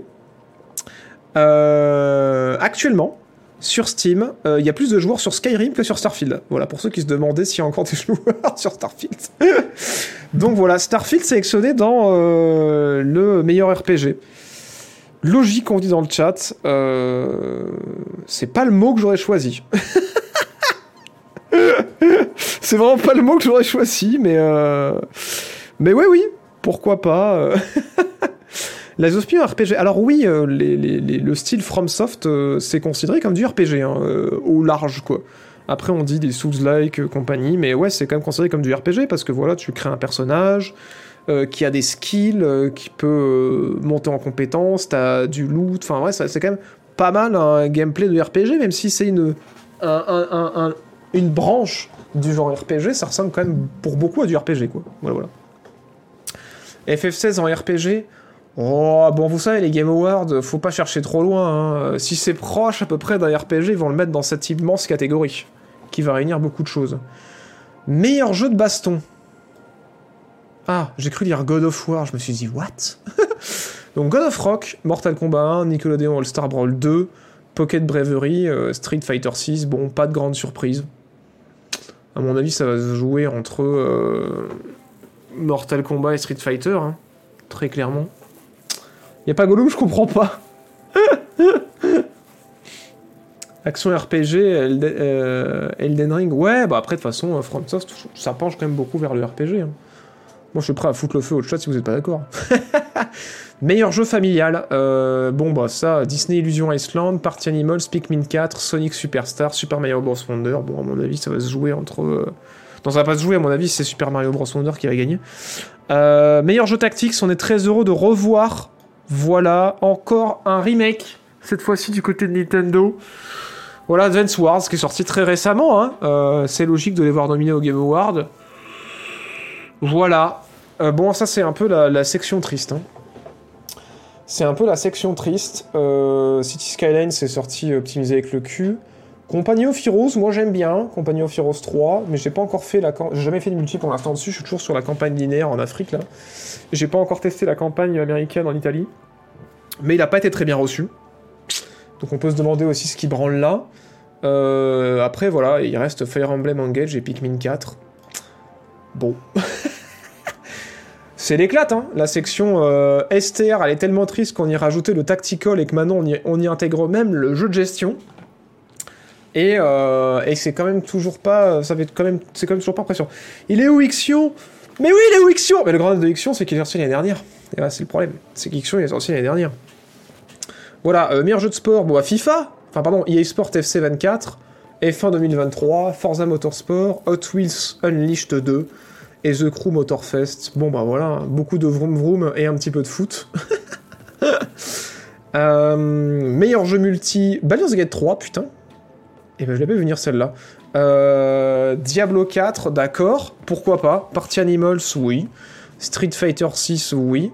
Et Super Mario Bros. Wonder dans la section multi, de ce que j'ai entendu dire, euh, la partie multi de Mario Bros. Wonder, elle est un peu en mode, pour rester poli, voilà, donc pourquoi le nominer dans cette catégorie, je ne sais pas. Je ne sais pas trop. Meilleur game design, bon bah après on va retrouver la même type hein, que le meilleur game design, c'est la même liste que les, jeux de l'année. Meilleure narration, il y a euh, Cyberpunk Phantom Liberty. Donc voilà, après avoir eu deux euh, remakes euh, nominés, on a un DLC, voilà, qui est nominé au Game Awards. c'est de plus en plus n'importe quoi. Voilà, c'est... euh, Non mais vraiment, il n'y avait pas un, cinquième jeu qu'on aurait pu foutre là à la place de Cyberpunk. Après, bon, euh, voilà, j'ai pas encore fait le DLC, mais euh, moi j'ai beaucoup aimé la narration du premier Cyberpunk, donc j'imagine que sur le DLC c'est très bien. Mais vraiment, un DLC Genre, pour de vrai, on met un DLC. Voilà, on est... Il n'y a pas assez de jeux, en fait. Il n'y a pas assez de jeux avec des narrations qui sortent. Il faut mettre des remakes et des DLC. Voilà, voilà. Meilleure direction artistique, on retrouve encore la même team. Euh, meilleur OST, on retrouve du coup Alan Wake 2, Baldur's Gate, enco- encore la même team, encore la même équipe sur, la meilleure euh, musique. Voilà, voilà, meilleur bruitage en ambiance. Putain, encore un remake. Dead Space remake, mais putain. Je l'avais pas vu Ah, Putain, heureusement qu'on est en stream, j'aurais re- retourné ma table juste ça faisait pas tomber toutes les caméras. voilà, bon, Hi-Fi Rush, oui, c'est logique de l'avoir dans bruitage et ambiance. Pourquoi pas Wake 2, j'imagine que oui. Marvel Spider-Man 2 dans bruitage et ambiance. Je l'aurais plutôt mis dans OST, moi. Mais pourquoi pas Pourquoi pas Et putain, Resident Evil 4 Remake Oh là là. Bon, après, bon, on salue le travail qui est fait quand même sur les bruitages et ambiance. Donc, bon, le remake, c'est un, nouveau travail qui a été refait. À la limite, je veux bien. Voilà, ils ont refait les bruitages, ils ont réenregistré. euh. Pourquoi pas Bon, il y a deux remakes, mais pourquoi pas Voilà, meilleur impact. Donc, euh, on a euh, A Space for the Unbound, Chant of Sinar, Goodbye Volcano High, Chia, Terranil, Vemba. Bon, c'est un peu la section jeu indépendant qui, porte pas son nom. Moi, je parie sur Chant of Sinar. Voilà. Terranil peut-être aussi. Je sais pas. J'en sais rien. Au vu des retours qu'on a eus, euh, ils sont tous, ils ont tous été à peu près bien reçus, tous ces jeux-là. À part Goodbye Volcano High qui a pas fait grand bruit. Mais, euh, mais ouais, intéressant. Meilleur jeu indépendant. Euh, bah, du coup, on a une autre liste. Viewfinder, Cocoon, Dave the Diver, Dredge, Sea of Stars. Putain la vache. Putain, en vrai, euh, là c'est chaud. Hein. Sea of Stars, ça a été super bien reçu. Viewfinder aussi. Dave the Diver, ça a buzzé de ouf. Cocoon, il paraît que c'est la perlindée de fin d'année là. Et Dredge, c'est quoi déjà? Putain, je me rappelle plus. Ah oui, c'est le jeu euh, de pêche euh, qui en fait fait peur. Et qui avait fait euh, pas mal de bruit aussi. Putain, c'est marrant comme quand on est dans cette section là, tout de suite, ça paraît plus une vraie sélection. cool, c'est une perle. Ouais, carrément, carrément. Dave the Diver est pas un dé Ça veut dire quoi, c'est pas un dé? Est-ce que tu veux dire par là qu'il n'est pas auto-édité ou qu'il n'est pas édité par un label indépendant? Ben, euh, ça a l'air d'être développé et édité par euh, le même studio, donc si ça c'est pas un dé, je ne sais pas ce que c'est. Après, peut-être que la page Steam elle est pas à jour, mais en tout cas, euh, ça a l'air d'être distribué et produit par le même studio.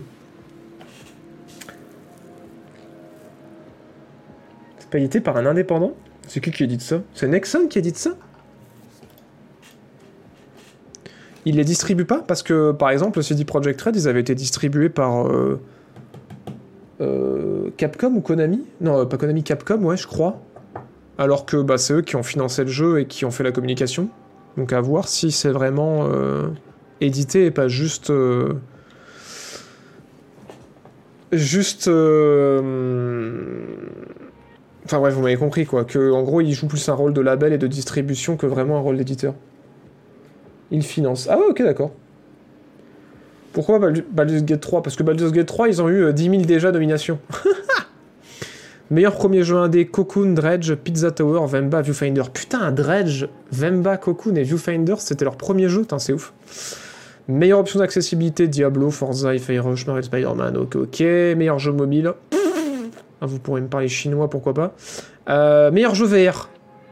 Gran Turismo 7. Ah bon? Horizon, euh, Humanity, putain, Humanity c'est vraiment cool. Après, j'ai pas joué en VR, mais en tout cas, sur la VR, c'est vraiment sympa. Resident Evil Village VR, pourquoi pas. Synapse, pourquoi pas. Euh, meilleur suivi, Apex Legends, Cyberpunk, Final Fantasy XVI, Fortnite, Genshin Impact. Je suis pas sur Cyberpunk avec le patch 2.0, mais bon. Meilleur jeu e-sport. CS2, Dota 2, League of Legends, PUBG, Valorant. Au secours. Meilleure adaptation. Film, série. Putain, il y a vraiment une série, euh, il y a vraiment une, nomination pour le meilleur film et série. Qu'est-ce qu'on a? Twisted Metal, il paraît que c'était éclaté. Castlevania Nocturne, je sais pas. Gran Turismo, c'était bien ou pas au final? Quelqu'un a vu le film? The Last of Us, la série était correcte. Et Super Mario Bros, le film était marrant. Voilà, le jeu. Putain, il y a même une, une, une jeu le plus attendu de 2024. Hades 2, Star Wars Outlaws, Tekken 8, Like a Dragon Infinite Health ou Final Fantasy Rebirth. Alors on a euh, une franchise, le huitième épisode d'une série, le xème épisode d'une série, la suite d'un remake et la suite d'un gros indé. Eh bah putain. C'est beau, hein C'est beau. Pas de Silk Song Oui, oui, non mais non, ça aurait créé trop la surprise d'avoir un putain de Silk Song. Voilà, voilà. Silk Song. Le chat pas du tout d'accord. Il est où femme? Il est où Silk Song? Quand j'ai voté sur celle-là, j'ai beaucoup hésité. Je vote pour Starfield 2. Gran Turismo était bien. Ok, ok. Ok, ok. Gran Turismo, juste banger, je trouve. Ok, putain, ils ont réussi à faire un truc cool. Bon, bah, nice. C'est peut-être eux qui vont remporter le, le super trophée. Voilà, voilà. Pas de catégorie pour les jeux indés, c'est cool. Ouais, carrément. Ça va. Après, ça mériterait d'autres catégories aussi. euh. Ce serait intéressant d'avoir un truc sur le, le level design, par exemple. Genre meilleur environnement, euh, un truc comme ça, ça pourrait être cool plutôt que de se taper des euh, meilleurs jeux e-sport pour voir les mêmes jeux tous les ans, quoi. Ça n'a pas vraiment d'intérêt, je trouve, mais bon. CS2 e-sport CS2 lol J'attendais les. Ah, c'était FF14, pardon, c'était pas euh, FF16 qui était euh, nominé dans le suivi, bien vu. Vous avez l'œil, vous avez l'œil. Donc ouais. 8 nominations apparemment. Ouais, c'est qui qui aurait été le plus nominé? C'est-à-dire, on va regarder. Spider-Man. 19 nominations. Non. c'est faux. Non, c'est parce qu'il y a les commentaires. 1, 2, 3, 4, 5, 6. 6 nominations pour Spider-Man. Baldur. On va le mettre comme ça. Baldur's Gate 3. 7 nominations. Donc une de plus que Spider-Man. C'est ça? 1, 2, 3, 4, 5, 6... Ah non, pareil, autant que Spider-Man. Alan Wake 2, ils ont eu combien? Alan Wake 2, 1, 2... Ouah, la vache Ah ouais, 1, 2, 3, 4, 5, 6, 7... Ah ouais, 7 nominations. Ok. Bon, ben, c'est bon, c'est le jeu de l'année. hein. Et après, voilà, Super... Je crois que même euh, Super Mario Bros. Wonder, ils ont pas eu autant de nominations. 6 Ah ouais, si, quand même. Ah non, 5. 1, 2, 3, 4, 5. Ok. Et le dernier Zelda, euh, bon, de toute façon, c'est de la merde, le dernier Zelda. hein. Vous m'avez dit que c'était nul à chier dans le chat, je me rappelle. 5 nominations. Ah ouais, bah apparemment, euh, ça va, quoi. bon, et bah très bien. BG3 plus indé que Dave the Diver. ouais, ouais, ouais. Bon, on verra. Vous parlez sur qui, vous, du coup, euh, pour le jeu de l'année? Moi, je mets une bille sur, euh, sur Baldur, hein, mais bon, après, euh, je me suis pas du tout spoil sur Alan Wake 2 parce que je vais le faire. Alors, Baldur, j'en ai vu pas mal du gameplay. Mais ça se passe, ça va être Alan Wake 2. hein.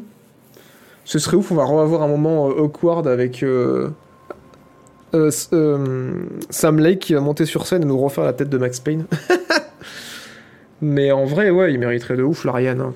Déjà, rien que pour le taf qu'ils ont fait sur Divinity 1 et 2. euh. Après, Remedy aussi. Hein.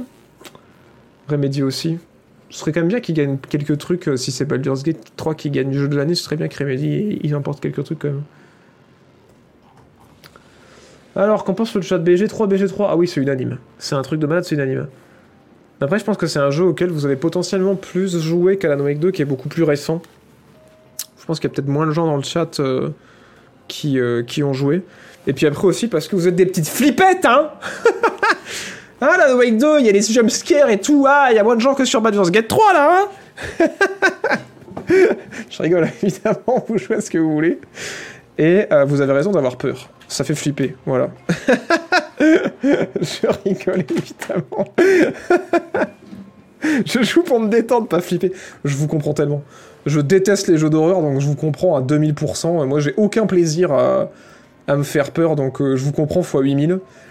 Mais voilà, après, euh, il y a des jeux où, bah voilà, je, je ferme les yeux et j'y vais, quoi, comme Dead Space et Isolation, parce que j'adore la science-fiction. Et, euh, et j'avoue que voilà, bon, bah, Alan Wake, c'est Remedy, voilà, déjà, euh, je m'étais dit, oh, il casse les couilles pour le premier en sachant que c'était un jeu qui allait faire flipper. Bon, au final, ça allait, ça faisait pas trop flipper. Mais du coup, là, voilà, pareil, vu que j'aime pas ça non plus, je me dis, putain, je vais faire Alan Wake 2 parce que j'adore le studio, mais ça casse les couilles. Ils auraient pas juste pu faire un jeu de survie. Pourquoi c'était forcément un survival horror? Donc je vous comprends. je vous comprends. Avec 2, mais, bi- mais euh, rien à apporter au monde de jeux vidéo, contrairement à BG, BG3. Attention, il y a débat. Attention, il y a débat. Bah, c'est pas ce que j'ai lu. Hein. Beaucoup de gens disent que vraiment c'est un, c'est assez ouf en termes de, d'un point de vue euh, de visuel et de direction artistique et tout et de narration. C'est vraiment stylé. Et euh, Baldur's Gate 3, on pourrait dire, est-ce que c'est pas un peu la même chose que Divinity Ori- Original Sin 2 Pour vraiment le feu au chat. Pour, jeter l'allumette dans la meule de foin. Est-ce que finalement ça a apporté tant de choses que ça de plus que Divinity Original Sin 2 Hérétique Il faut me foutre sur le bûcher, j'explose Scandale C'était pour vous troller ça, ça. Alan Alan c'est un bon film. BG3, c'est un bon jeu. Ah c'est sale Ah putain, ça tape les coups sous la ceinture. Putain, je vais vous faire jouer à des jeux Telltale Games. Je vais vous faire jouer à des, euh, à des Walking Simulator. Je vais vous calmer, là. Vous allez voir ce que c'est un film. Assassin's Creed Mirage, pas nommé d'ailleurs. Oh merde Ah non, c'est vrai? Oh merde Ah oui, c'est vrai Bon, bah finalement, euh, quand on est un DLC qui devient un jeu, on n'a pas d'être nominé, mais quand on est un DLC qui reste un DLC, on est nominé.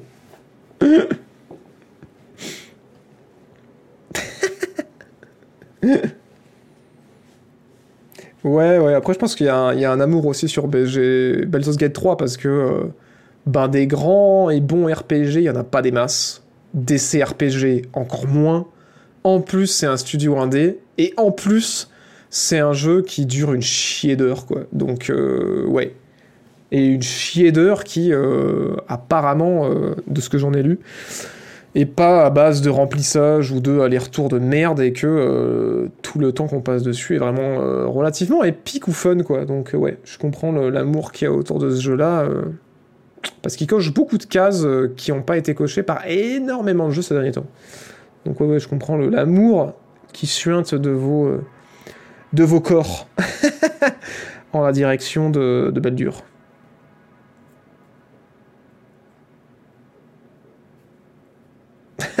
Oui, c'est vrai qu'il n'y a pas Call of non plus. Gauthier 2023 vendu à 300 000 exemplaires, ce serait de l'abus, non? Putain, alors, autant moi j'ai jeté une allimette dans la meule de foin, autant euh, Vincent Écaille, il prend son lance-flamme et euh, il le tire sur la meule de foin. alors non, heureusement qu'on n'a pas besoin de faire euh, des ventes par palette pour être un jeu de l'année, quoi. Au contraire, euh, si l'industrie était bien faite, ce serait l'occasion de donner envie aux gens de checker le jeu, parce qu'ils se disent putain, un jeu de l'année quand même, faut que j'aille voir, j'ai raté quelque chose. Jeu de l'année, c'est censé être la qualité du jeu. Heureusement que c'est pas, c'est pas censé être de base, même si bon, les Game Awards, c'est pas toujours vrai. C'est pas censé être tes volumes de vente, parce que sinon, voilà, on peut remettre jeu de l'année à FIFA, Call of Duty, à euh, voilà, Assassin's Creed ou Spider-Man 2. hein, je pense que c'est celui qui, en termes de vente, là, a l'air le mieux parti. Donc ouais, non, heureusement que c'est pas comme ça que ça se passe. Mais bon, après, c'est vrai qu'il y a des années euh, où euh, les Game Awards, c'était plus orienté sur les trucs qui font des ventes et qui font parler pour que les joueurs ils soient contents parce qu'ils ont joué au jeu, donc ils sont contents que le jeu qu'ils aiment, il ait reçu la récompense. Voilà Parce que voilà, vous êtes beaucoup dans le jeu à Baldur's Gate 3, donc vous allez retourner la table euh, s'il reçoit pas le jeu, mais je suis sûr qu'il y en a plein qui n'ont pas joué à Mario Wonder, qui n'ont pas joué à Zelda, qui n'ont pas joué à remake dans Resident Evil 4, qui n'ont pas joué à Spider-Man ni à Alan Wake. Donc qui êtes-vous pour retourner cette table? Dit-il en ayant retourné sa table alors qu'il a joué à deux jeux du classement. enfin bref, Space Marine 2 même pas, même pas nommé en plus le jeu le plus attendu. Euh, je pense pas que ce soit le plus attendu en vrai. hein. Il est attendu par le, le public Warhammer, mais euh, Mais ouais, je pense qu'il y a quand même plus de gens qui attendent effectivement euh, Tekken, un jeu Star Wars, euh, ou le remake de Final Fantasy. Après, bon, sur Like a Dragon et ADS2, c'est- débattable, mais. Mais ouais. Retournage de table dans le chat. Et oui, Hogwarts Legacy, avec ses 15 millions de ventes, qui n'est pas présent dans le classement. C'est vrai, c'est vrai, c'est vrai. Bon, bref. Euh, sur ces belles paroles, on se pisse de rire, mais il faut quand même qu'on avance parce qu'on a commencé cette émission vachement en retard. Euh, que dire Que dire Que dire? Euh, Bah rien. À part que maintenant, on a rigolé, maintenant on va pleurer viteuf, puisque, ou pas, peut-être pas, c'est vous qui allez me dire, les développeurs de Time Splitter vont disparaître, mesdames et messieurs. Euh, Time Splitter, euh, vous ne connaissiez peut-être pas, mais euh, ce sont aussi les développeurs de Haze, voilà, donc c'est, euh, comment s'appelle le studio déjà? Free Radical, voilà, qui va fermer, j'ai écrit Ave.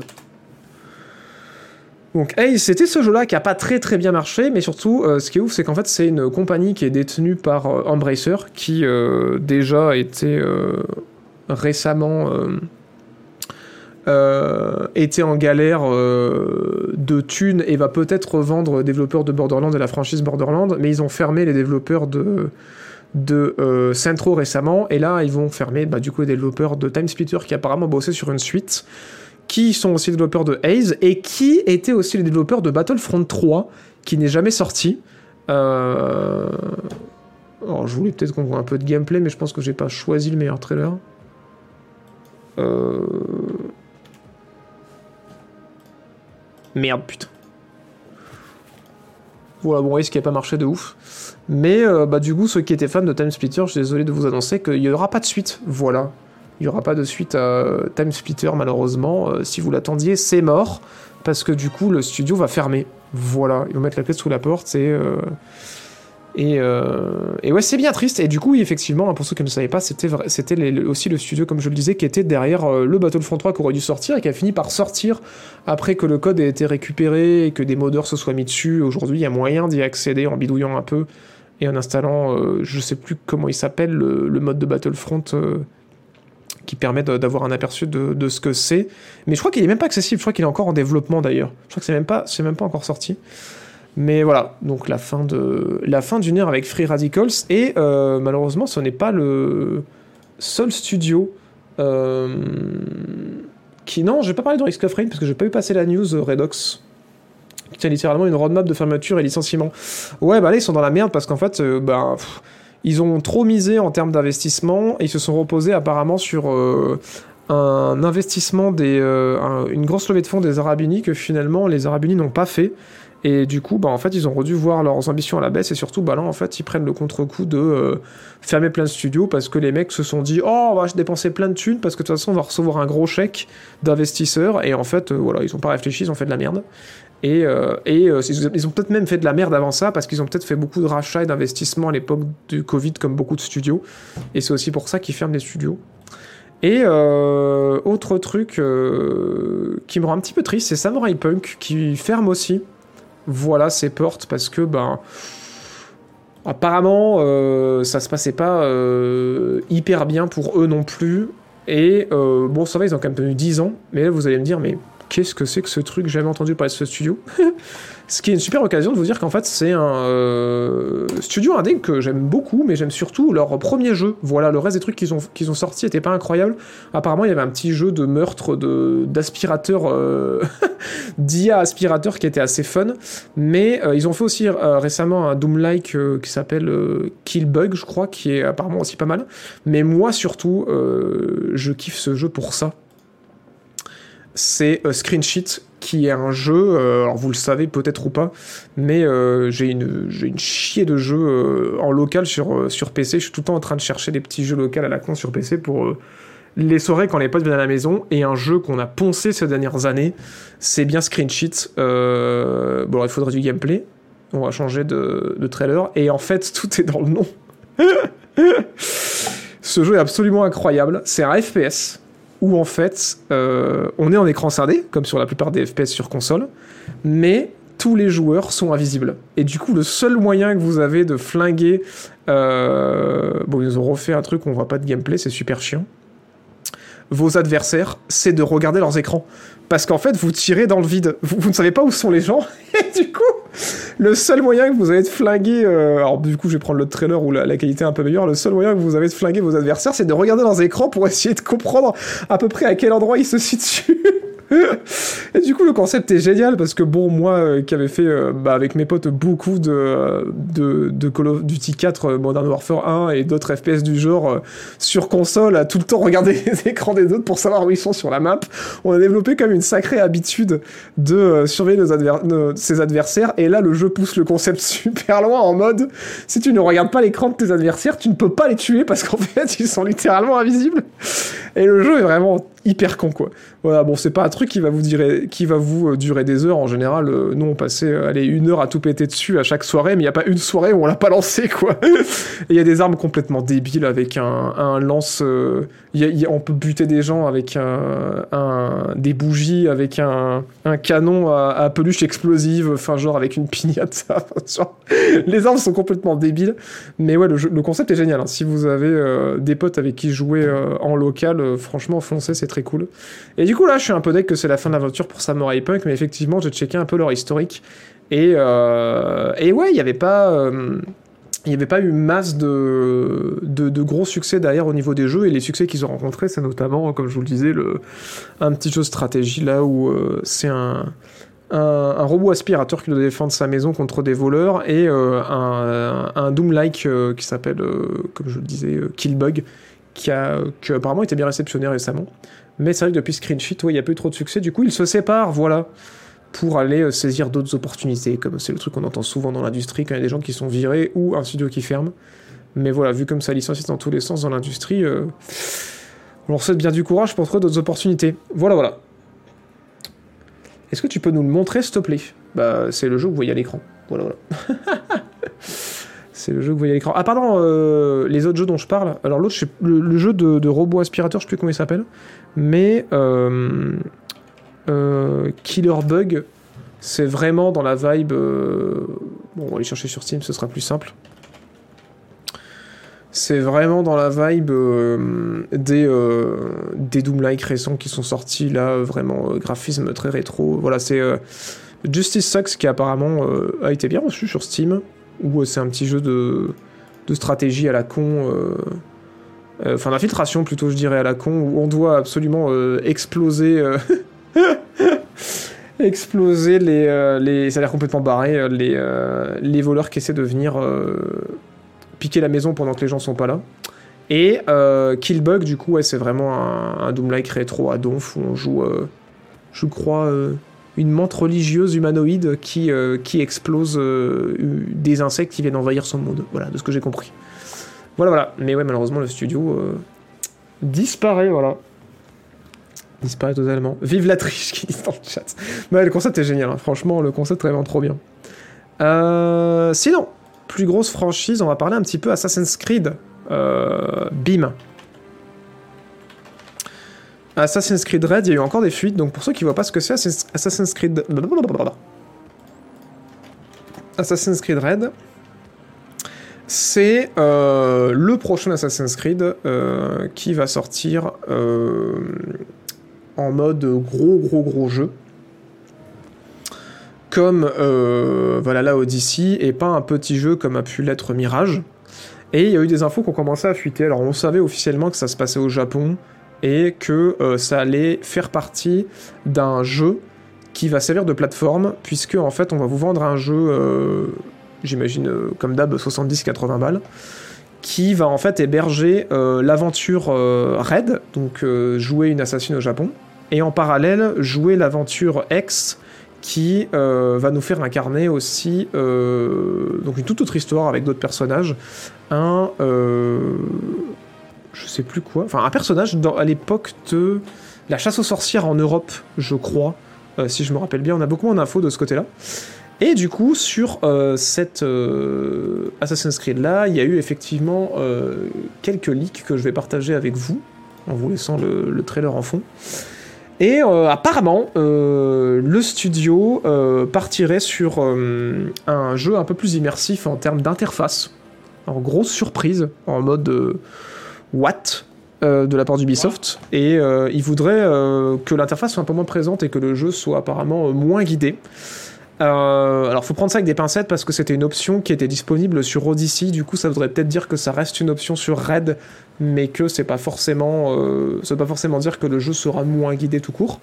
Ce sera plus axé infiltration quand même, voilà, que Odyssey et Valhalla, donc je sais pas si ce sera aussi proche de Mirage, mais apparemment ce sera plus axé infiltration. On nous parle notamment de jouer avec euh, l'obscurité, un petit peu comme dans Splinter Cell. Euh, Il y aura euh, des nouveaux types de mouvements qui n'étaient pas possibles avant, donc il y a l'air d'avoir un rapprochement avec certaines mécaniques de Splinter Cell pour cet Assassin's Creed là. Il y a un grappin aussi, un peu comme dans, comme Ghost of Tsushima, mais qui pourra permettre plus de possibilités et plus d'action que dans Ghost of Tsushima. Évidemment, on aura des sabres, des shurikens, des kunai, voilà, tout, le, tout, tout, tout le bordel. Et euh, petit changement, il y aura quand même des campements. Donc bon, les campements c'était pas le truc le plus fun d'Assassin's Creed, mais euh, malgré la présence de campements, on pourra les clean comme d'habitude, ou on pourra assassiner le chef du campement directement pour se débarrasser du campement potentiellement. Et sinon, on pourra euh, faire du chef de campement un espion pour qu'il puisse récupérer des informations euh, sur la zone dans laquelle est le campement. Donc du coup, un truc intéressant qui rappelle un petit peu certaines mécaniques qu'on pouvait avoir sur Brotherhood avec le recrutement des assassins, ou sur euh, euh, Revelation aussi avec les missions, euh, les assassins qu'on pouvait envoyer en mission. Donc voilà, des choses intéressantes.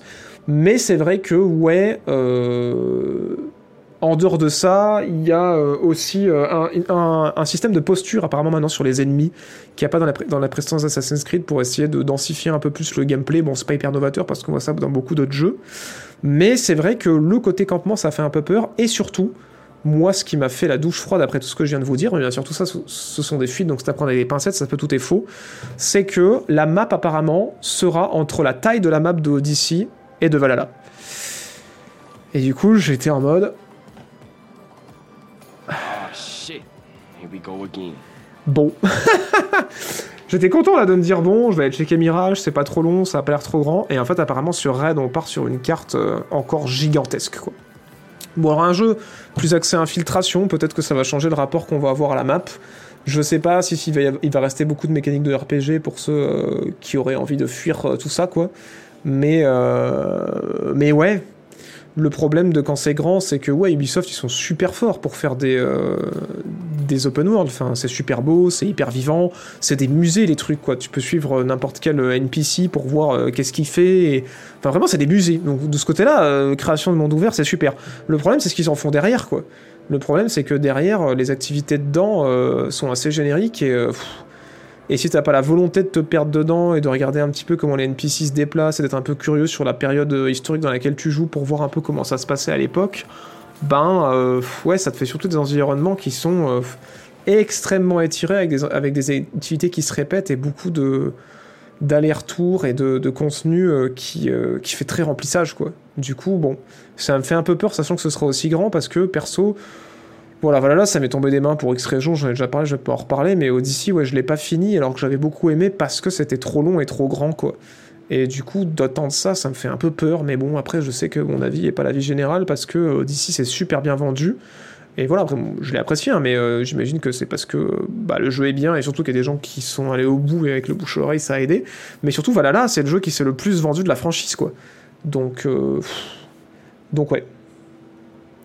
C'était RLC, c'était relevé sur Ghost of Tsushima. Bah après, Ghost of Tsushima, ils ont quand même beaucoup repompé la franchise Assassin's Creed. Euh, beaucoup disent pour l'améliorer, pour en faire quelque chose de beaucoup mieux. Euh, je dis pas le contraire, moi je l'ai pas encore fait. Donc euh, ouais, le, de- le fait de dire qu'ils ont copié Ghost of Tsushima, moi c'est pas ce qui me pose problème parce que Ghost of Tsushima c'est quand même beaucoup inspiré de la famille Assassin's Creed. Voilà, c'est juste qu'il était temps qu'ils fassent un truc au Japon depuis le temps que les fans leur demandent et bah oui, ils se sont fait coiffer au poteau, euh, tant pis pour eux quoi. Donc euh, oui, maintenant c'est sûr qu'il il risque d'être comparé à Ghost of Tsushima et il va falloir faire mieux quoi. Ou en tout cas suffisamment différent pour pas qu'il soit trop comparé euh, à Ghost of Tsushima. Plus grand avec un gameplay, infiltration bien long, oui. Ouais, ça pourrait être cool en vrai si l'infiltration est bien amenée et qu'effectivement on n'a pas à se taper euh, 10 000 combats et euh, cleaner un, camp en entier pour progresser. euh, ouais, ça peut, ça, peut être, ça peut être un open world un peu différent de ce qu'on a vu jusqu'ici. Mais à voir, pour l'instant c'est que des suppositions parce que c'est que des fuites quoi. Mirage est bon, ça s'est cassé la gueule. C'est entre deux. euh, les gens qui aimaient pas Assassin's Creed ont trouvé que c'était merdique. Euh, les gens qui en avaient marre du côté RPG, qui voulaient un retour aux sources, étaient contents.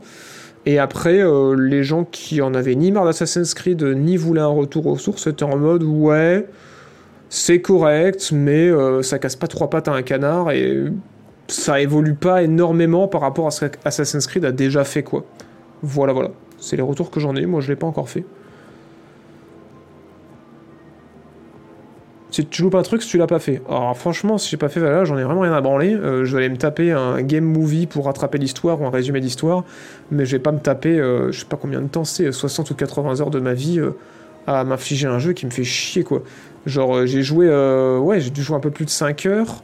Et, euh, et, euh, et ouais, ça m'est tombé des mains. Et le pire, c'est que c'est même pas le début du jeu qui potentiellement est mou.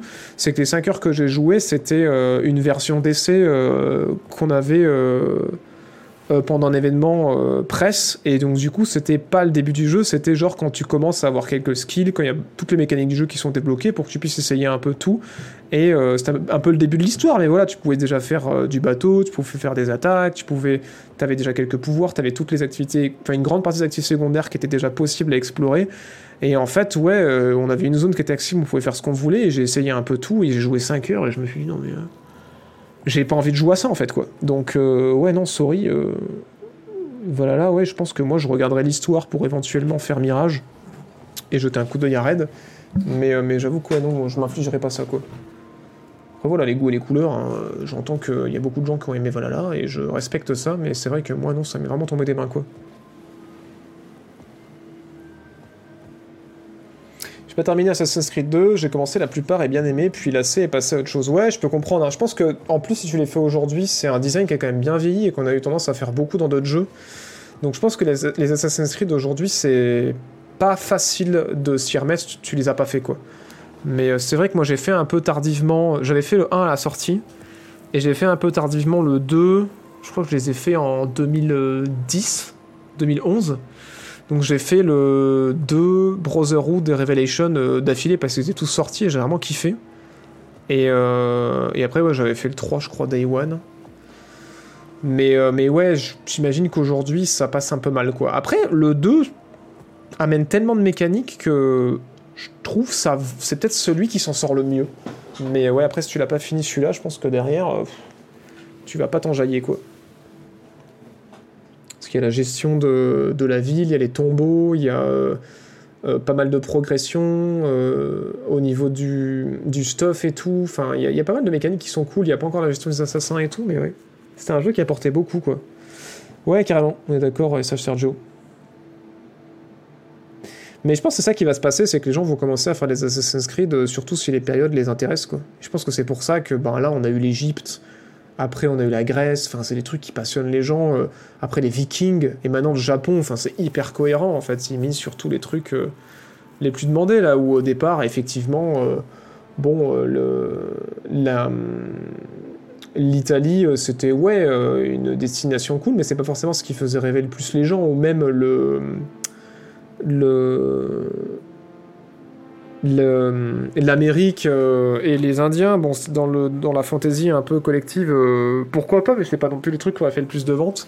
Et je pense qu'ils ont commencé à comprendre ça avec Black Flag, quoi. Quand ils ont fait un truc sur les pirates et qu'ils ont dû voir les chiffres, ils ont se dire ah ouais, ok. ils vont se dire ok, faut qu'on vraiment qu'on se réfléchisse vraiment à ce que les gens euh, ils ont envie de voir comme, comme univers en fait pour les prochains quoi. Et Paris, ouais, avec, avec Unity.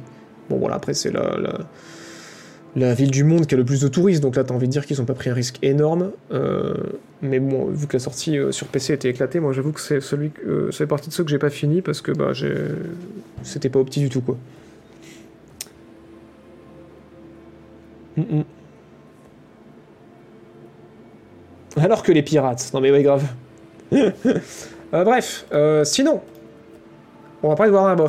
Vous savez, ce jeu-là, Suicide Squad, que vous attendez tous de ouf.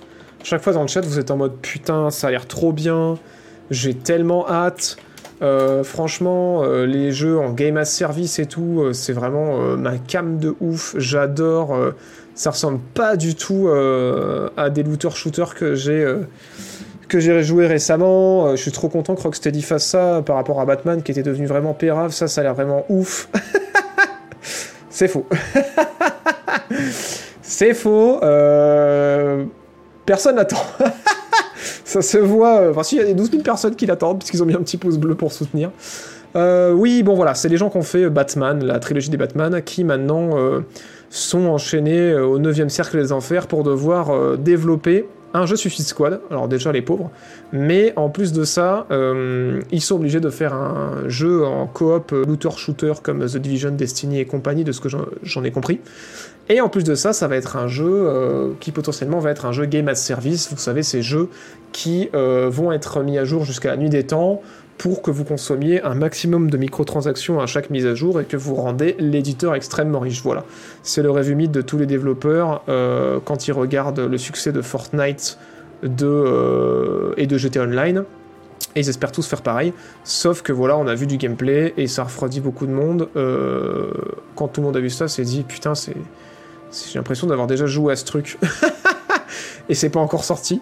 Du coup, suite à ça, le jeu a été repoussé euh, jusqu'à euh, dans un moment. Et euh, là, ils ont communiqué récemment, enfin cette semaine, pour dire qu'ils allaient, allaient communiquer sur le jeu dans pas trop de temps pour vraiment montrer un petit peu toute la promesse euh, qu'il y a euh, derrière le jeu, genre s'attarder sur la narration, s'attarder sur le gameplay pour essayer de nous le vendre, quoi, pour nous dire non mais attendez, c'est quand même, euh, ça peut être quand même vachement cool, vous avez pas compris. Et du coup, on va voir s'il y a eu du changement euh, par rapport au report de, Suicide- de Suicide Squad, s'ils ont changé un petit peu le gameplay, s'ils ont changé peut-être certains game design. Moi, j'y crois pas trop parce que ça me paraît un peu short pour faire tout ça. On va voir.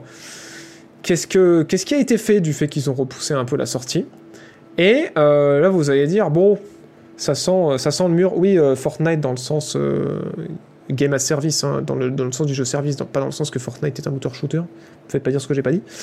Euh, mais la bonne nouvelle, c'est que Warner, euh, Warner, ils voient le mur et ils se disent, euh, franchement, on n'arrive pas assez vite dedans, autant qu'on accélère. Et du coup, ils ont annoncé euh, là que, ben, en fait, euh, ouais, non seulement euh, ce jeu-là était un jeu service, mais ils sont tellement convaincus que les jeux service c'est génial. La preuve, Arkham Knight qu'ils ont sorti récemment, ça a trop plu, ça a trop bien marché, euh, tout le monde a, a surkiffé, hein, vraiment. génial, génial. Un jeu vraiment trop bien, voilà, acclamé par autant par la presse que par les joueurs, c'est faux. C'est faux, c'est aussi un, jeu à loot dans tous les sens qui a. euh, on va essayer de trouver un trailer de gameplay. Qui a extrêmement déçu et qui là en ce moment est dans le Game Pass pour essayer de ramener des joueurs en mode non, non, mais si, si, euh, venez, euh, c'est vachement bien. euh. Attends, mais ça, ils appellent ça trailer de gameplay, mais il est où le gameplay là? D'accord, oui, a un peu de gameplay, ok, bon, vite off. Euh... J'aimerais bien avoir du vrai gameplay, mais bon, c'est pas grave. Et ben, ils se sont dit, bah, vous savez quoi, on est tellement heureux de nos décisions et on prend tellement les meilleures décisions que euh, on va continuer dans cette lancée. Du coup, Warner a annoncé qu'ils allaient euh, continuer à faire des jeux services et que ben, la majorité des prochaines choses qu'ils vont produire vont être des jeux services. Voilà, donc pour ceux qui disent, mais si moi j'en ai rien à foutre de DC, est-ce qu'il faut que je m'inquiète? Alors, potentiellement oui, parce que Warner, c'est aussi les gens qui ont euh, les droits euh, sur euh, Le Seigneur des Anneaux. Et du coup, c'est eux qui avaient aussi édité L'ombre de la guerre, et avant ça, L'ombre du Mordor. L'ombre de la guerre, déjà, qui avait été un petit peu critiqué pour. voilà certaines tactiques sur les microtransactions, si je me rappelle bien. Et euh, ils ont aussi sorti récemment Mortal Kombat 1, puisque c'est eux qui éditent Mortal Kombat, puisqu'ils ont euh, racheté, je crois, NetherRealm il y a quelques années de ça. Et euh, Mortal Kombat, bon voilà, hein, le jeu a été globalement bien reçu, sauf sur Twitch, sauf sur Switch, évidemment, parce que le portage est dégueulasse, mais les patchs sont en cours apparemment. Mais il y a quand même des gens qui ont pointé du doigt de dire, tiens, quand même, on a l'habitude de des microtransactions sur Mortal Kombat à base de Season Pass pour avoir de nouveaux persos, pourquoi pas? Mais euh, là, à commencer à facturer euh, quand même, je crois que c'est 12 balles euh, pour débloquer un Fatality pour Halloween, ça commence à devenir un petit peu abusé. Du coup, on commence à voir l'ombre de ça arriver, le game as service et les microtransactions sur des franchises à la base où il y en avait, mais qui en abusaient pas trop trop. Certains diront si si, ils en abusaient de ouf déjà depuis des plombes, mais euh, moi tendance à dire pas trop trop. Et du coup, avec l'ombre de la guerre, ils se sont fait un petit peu bâcher par rapport à ça. Ils sont en train de se faire un petit peu bâcher par rapport à ça sur Mortal Kombat 1. Et en plus de ça, Warner, c'est aussi Hogwarts Legacy.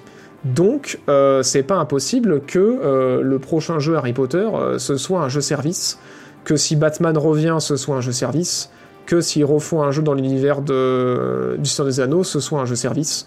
Et, euh, et du coup, voilà. C'est euh, c'est un petit peu inquiétant. Et euh, ça fait poser des questions, notamment sur ce qui se passe à la direction chez Warner depuis que ils ont été rachetés. Parce que du coup, il y a eu un changement de direction chez Warner il y a quelques temps. puisque la grosse entreprise qui les possédait les a vendus à une entreprise qui faisait pas du tout de jeux vidéo.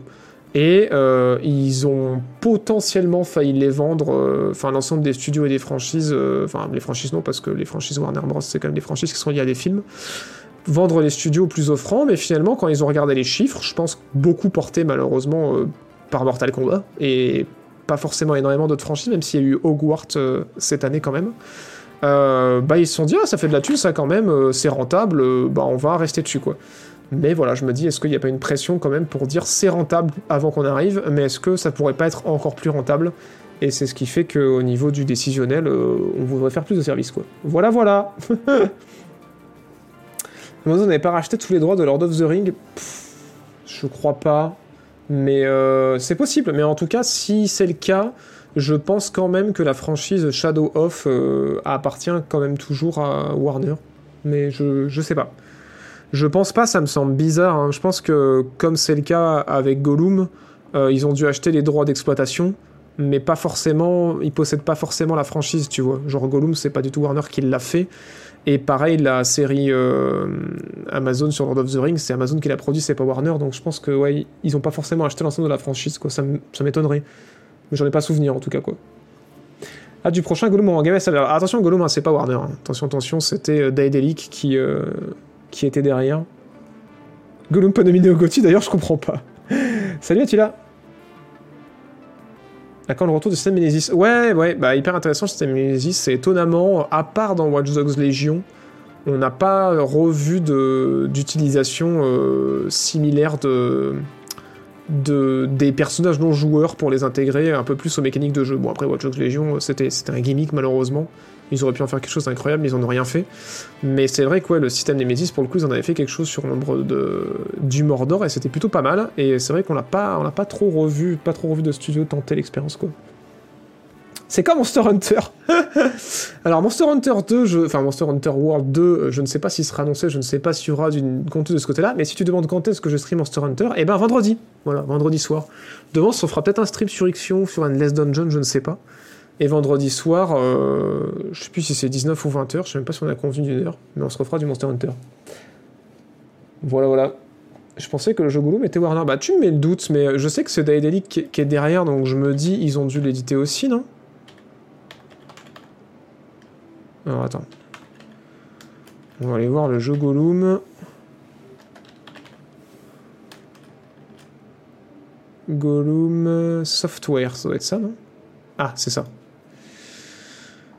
Euh, bah non, c'est Nacon en fait qui à la distribution. Donc ouais, un, éditeur français et Daedalic, ouais, c'est des développeurs et éditeurs de base. Euh, aussi euh, allemands. Voilà. Donc ouais, non, il n'y a pas de Warner impliqué là-dedans. Mais un plaisir, Attila.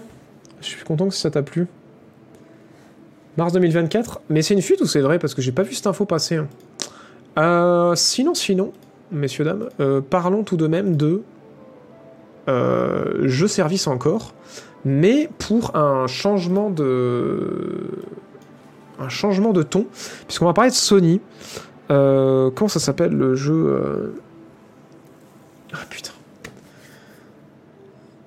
Le jeu, le Tarkov-like des développeurs de Destiny, là, euh, donc euh, le shooter extraction développeur de Destiny. Merci au Russette, pardon, pour le premier mois, et euh, Astara au Kruger pour le cinquième mois, putain, je vous avais pas remercié. Et Macarol pour le premier mois, et Redneck Draven pour le 18e mois. Marathon, merci. Euh, on va parler Sony, parce que du coup, vous le savez, peut-être ou pas, mais Sony, euh, d'ailleurs, hyper drôle, anecdote, à ressortir en soirée. Euh, les développeurs de Halo appartiennent maintenant à Sony, puisque les développeurs de Destiny c'était Bungie, les développeurs de Halo ils ont été rachetés par Sony. Et euh, les, les gens qui ont Crash Bandicoot euh, en franchise appartiennent maintenant à Microsoft. Voilà. Puisque la franchise Crash Bandicoot est chez Activision Blizzard qui va être rachetée par Microsoft, du coup, MDR. MDR, les mascottes qui changent de camp. Euh, Marathon, du coup, euh, c'est un euh, looter-shooter par les développeurs de, comme je le disais, de Destiny et de Halo, qui est assez attendu, qui a fait grand bruit avec sa bande-annonce et sa direction artistique. 20 millions de vues, c'est insane pour une nouvelle franchise. Et que se passe-t-il chez Sony? C'est que déjà, je vous avais informé les semaines précédentes qu'en fait, il y avait du retard sur le multijoueur de The Last of Us 2, qui, qui sera du coup un jeu à part entière, hein, euh, un jeu multijoueur dans l'univers de The Last of Us, et que aussi, euh, ben, chez euh, Bungie, ça se passe pas très bien, et je crois qu'il y a eu quelques licenciements, si je me rappelle bien, et une gronde aussi parce que les contrats avaient été un petit peu piégeants pour les développeurs de ben, ben, les gens qui travaillaient chez Destiny parce qu'ils étaient censés avoir des actions euh, à partir du rachat de PlayStation et en fait ces actions sont débloquables que si les gens restent assez longtemps mais vu qu'ils se sont fait virer ben, ils n'auront pas accès aux actions vu qu'ils sont pas restés assez longtemps. Voilà bref pour faire la petite parenthèse. Et euh, PlayStation, euh, contrairement à Warner, eux, le game as service, ils commencent à se dire, ça sent l'oignon, puisque d'ici, donc pendant les deux prochaines années fiscales, donc c'est-à-dire de avril 2023 jusqu'à mars 2025, donc sur ces deux années-là, ils avaient prévu de sortir 12 jeux en service. Voilà. Donc genre euh, marathon, euh, peut-être euh, des jeux coop aussi euh, sur ces deux années. Euh, voilà, on ne sait pas. Tout ce qu'on sait qui, était prévu en jeu à service, il me semble, c'est marathon. Et là, en fait, ils ont rétropédalé cette semaine et euh, on a appris que sur les 12 jeux qui euh, sont en préparation chez Sony et qui auraient dû sortir sur cet espace de deux ans, et ben en fait, ils sont, euh, 6 ont été soit annulés ou repoussés. Voilà, donc du coup Sony a revu euh, ses, euh, ses ambitions de ce côté-là à la baisse et s'est dit bon ça peut être intéressant le game as service mais peut-être pas tout miser dessus parce que bon bah voilà euh, les, expériences solo aussi ça se vend bien quoi. Donc euh, à voir et, euh, et c'est intéressant parce que honnêtement c'est tellement le truc qui a l'air de rapporter le plus de sous en ce moment que de voir Sony se lancer dans le train c'était normal mais de les voir couper en deux leurs objectifs c'est quand même gros quoi et soit ça veut dire qu'ils veulent bien faire pour essayer d'avoir une marque Sony euh, de qualité sur les jeux services et que les joueurs aient des attentes là-dessus. Soit ça veut dire aussi qu'ils se rendent compte que, euh, ben ouais, ça fait quand même peut-être beaucoup et que le marché, a déjà beaucoup de jeux services et que euh, faudrait peut-être limiter les risques en y allant peut-être un peu plus doucement sur ces sorties-là. Voilà, voilà. Petite glissade, effectivement. Aussi, la Warner appartient à Sony, donc opposer les deux boîtes sont utiles jusqu'à un certain point. La Warner appartient à Sony? Euh. Non. Alors, excusez-moi, faut que je vérifie quand même parce que. La, War- oh, la Warner, ça appartient pas à Sony Si? Non, non, ça appartient pas à Sony. Non, je pense que tu confonds. C'est euh, Columbia qui appartient à Sony. Mais Warner Bros, euh, ça appartient pas à Sony. Faut à moins que j'ai raté une info, euh, mais. Non, non, Warner, je crois qu'ils appartiennent à personne. hein. Maintenant, la Fox, ça appartient à Disney. Mais Warner, non, ils ont été rachetés il y a pas longtemps par justement, comme je le disais, une grosse boîte, mais ça, ça, ça appartient pas du tout à Sony. Donc ouais, je pense que tu, co- tu confonds avec euh, Columbia. Columbia qui a été racheté par Sony à des plombes. Tu sais, c'est le logo là avec la, meuf en mode statue de liberté ou le, cheval là. euh. Mais ouais.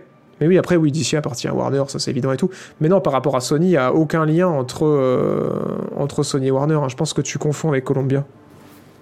Ouais, ouais, carrément. Je pense, que- je pense qu'il a confondu avec Columbia, à mon avis. C'est. euh, ça arrive.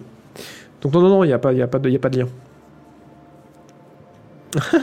salut, salut, salut, Sacrian. Ouais, vu qu'on a pris un peu de retard, l'émission finit un peu plus tard que d'habitude, vu qu'on a commencé plus tard, mais. euh, Mais ça va, on va y arriver. Et du coup, euh, donc je le disais, voilà, le, le jeu dont on n'a encore vu aucune image pour l'instant, hein. le jeu multijoueur Last of Us que j'attends pas mal en vrai parce que bon, j'en ai déjà parlé dans les vidéos, The Last of Us 1, j'avais trouvé ça cool, mais euh, sans plus parce que encore une fois, c'est une histoire. Enfin, moi qui suis très très zombie et très très post-apocalypse, l'histoire de, The Last of Us 2, j'avais l'impression de l'avoir déjà entendu dix fois, quoi. Donc ça m'a pas fait vibrer de ouf, mais par contre le multi, je l'avais trouvé vraiment cool. J'avais passé beaucoup d'heures dessus. Et euh, là où j'ai beaucoup plus apprécié le, le 2 qui était une histoire euh, plus originale, je trouve. Mais après, voilà, les, goûts, les couleurs. Et du coup, je suis assez curieux de voir ce qu'ils vont faire du multi qui était vraiment pas mal et assez différent et assez unique de The Last of Us 1 sur euh, un, truc plus large. Mais apparemment, c'est la merde, hein, parce que euh, le développement est un petit peu en galère, ça se passe pas très bien en interne et du coup, ça prend pas mal de retard. Donc, euh, je sais pas quand est-ce qu'on enverra des images, peut-être au Game Award. on aura peut-être un premier teaser, je sais pas trop. Mais, euh, mais ouais. Ne développe rien d'autre. Euh, bah, apparemment, il serait sur euh, The Last of Us 3. Voilà, en parallèle. Il y a des bruits de couloir comme quoi euh, il serait pas fermé totalement à une suite à Uncharted, mais moi j'y crois pas trop. Je pense que c'est plus pour créer du teasing ou une espèce de nostalgie dans l'équipe de dev parce qu'ils font quand même beaucoup de The Last of Us. Mais, mais ouais.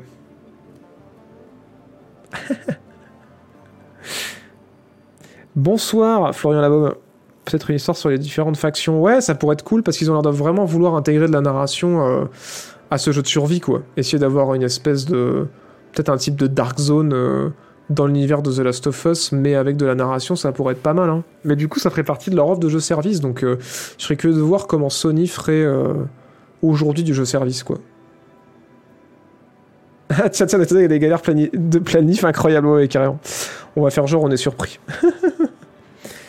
Il n'y a pas aussi des rumeurs sur une autre licence, maybe en pré-prod Euh, Chez Naughty Dog, je crois pas. En tout cas, je les ai pas vus passer. Mais c'est possible, ou j'ai peut-être oublié, je sais pas.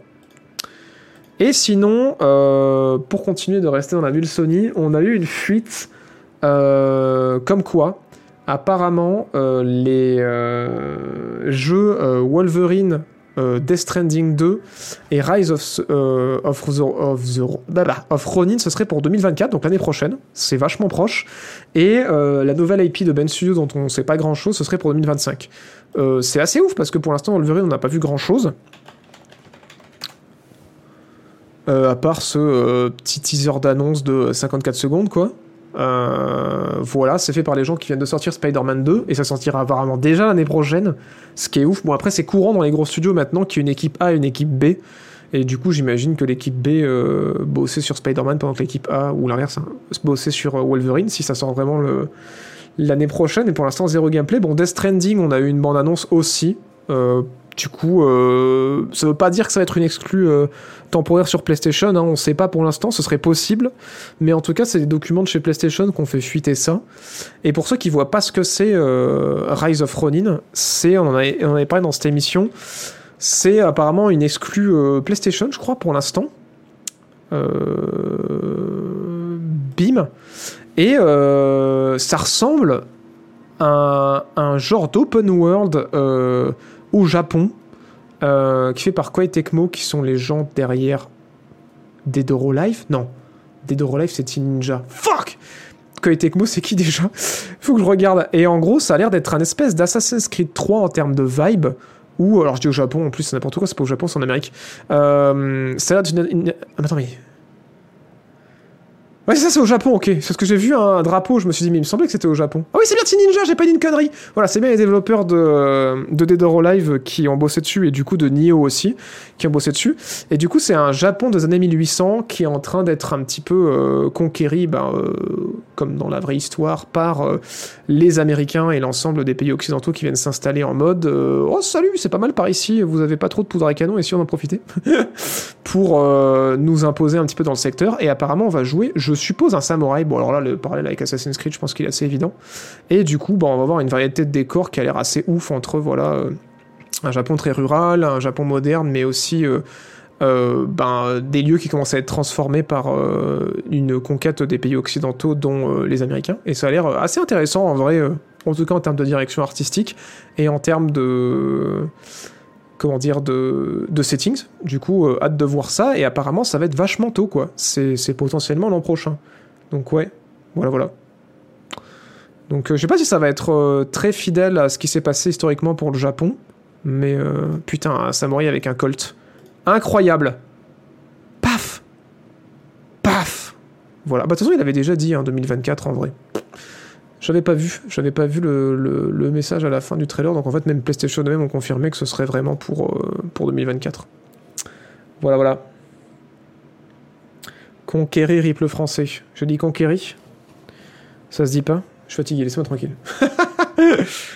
Euh, voilà, voilà, pour Rise of Ronin. Et euh, du coup, bah, le nouvel IP de Sony Bend de 2025. De toute façon, on sait pas grand chose, donc j'ai pas grand chose à vous montrer de ce côté-là. Et pour Beyond, Beyond and Evil 2, euh, excellente question, j'ai une réponse.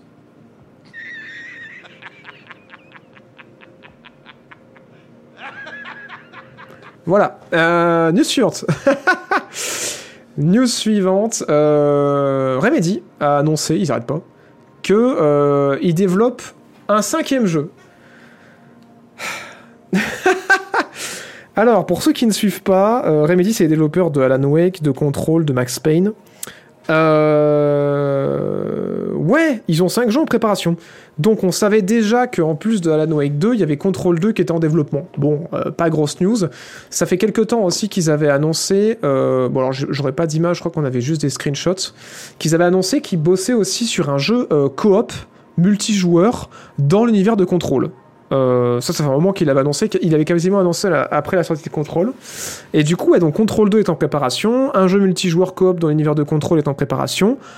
Euh, Max Payne en remake est en préparation, Max Payne 2 aussi remake est en préparation, et là apparemment comme, cinquième, comme cinquième projet, euh, il serait en train de bosser avec Tencent à l'édition sur euh, un autre jeu coop, mais qui lui serait euh, à la base free-to-play, qui s'appelle euh, Vang- Vanguard. Finalement, c'est tendance d'appeler tous les jeux Vanguard et de foutre des code Vanguard de partout. Qui, voilà, sur lequel on a très peu d'infos, qui pourrait peut-être être un FPS, un shooter à la première personne, comme ce qu'ils ont pu proposer sur Crossfire, parce que du coup ils avaient bossé sur la campagne solo de Crossfire. Et euh, la grosse news, c'est que en plus de d'avoir des d'avoir des infos sur l'existence d'un cinquième titre, c'est que bah, ce jeu-là, en fait, euh, était censé être un jeu service. Et attends, on a parlé beaucoup de jeux service hein, cette semaine. Et en fait, euh, c'est pas si sûr que ce sera ce modèle-là, parce que Tencent, après avoir euh, réfléchi un peu sur le marché occidental, un petit peu comme Sony, ils se sont dit, euh, en fait, on va pas faire ça. Et du coup, euh, le jeu est toujours en développement, mais ce sera pas un free-to-play, et ce sera euh, potentiellement, du coup, pas forcément autant un jeu service que ça l'aurait été si c'était resté un free-to-play. Et, euh, et du coup, ils vont plutôt partir sur un modèle classique pour ce euh, jeu coop-là également, et euh, le proposer en, en vente classique, quoi. En mode, voilà, un peu comme Left 4 Dead ou un truc du genre, quoi. Donc voilà, curieux de voir ce que ça va être. Je me demande si ça va être un univers original. hâte de voir Remedy. C'est un, un univers original parce que c'est vrai que là, bon, les Max Payne remake, la suite de Alan Wake, plus euh, la suite de Control et euh, du Control en coop multi. Moi, je suis chaud. hein, c'est des univers qui sont bien. C'est des jeux en général qui sont relativement quali. C'est un studio qui a fait ses preuves. Mais ouais, je serais curieux de voir ce qu'il proposerait potentiellement dans d'autres genres ou dans d'autres univers. Donc euh, voilà. En coop local, non, non, non. En coop multijoueur, je pense pas que ce sera local. Clairement pas. Ouais, ouais, non, carrément, ils ont assez. ils ont réussi à livrer des jeux quand même vraiment cool. Après, voilà, Control était sorti dans un état à la sortie. euh, ça ramait de ouf si t'avais le ray tracing sur PC, mais parce que c'est les débuts du ray tracing et les optimisations sur console n'étaient pas incroyables de ce que j'en avais vu. Mais, euh, mais ouais, là, apparemment, euh, Alan Wake 2, ça a été bien reçu, c'est bien optimisé, c'est cool, donc euh, hâte de voir ce qu'il pourrait faire d'autre, quoi. Moi, je veux la suite de Max Payne. Et je ne pense que ça se fera pas parce que simplement, en fait, Max Payne 1 et 2, c'est Remedy qui l'a fait. Et euh, Rockstar, en fait, ils ont demandé à Remedy euh, d'avoir la franchise Max Payne pour faire le 3. Du coup, Remedy, euh, ils leur ont ben, prêté la franchise pour qu'ils fassent Max Payne 3. Mais ben, les fans de Max Payne ont beaucoup moins apprécié le 3 que le 1 et le 2. Et je pense que Remedy aussi moins apprécié parce que ben, je sais pas s'il y en a ont eu l'occasion de faire les 3 Max Payne, mais si t'as pas fait les autres Max Payne, Max Payne 3, tu te dis, c'est un jeu cool, il y a une ambiance qui est sympa, c'est fun. Si t'as fait les deux Max Payne précédents, quand tu tombes sur Max Payne 3, t'as l'impression que Max Payne 3 c'est une parodie, quoi. Que vraiment c'est un jeu qui euh, imite un style sans le comprendre et sans qu'il y ait vraiment de fond, quoi.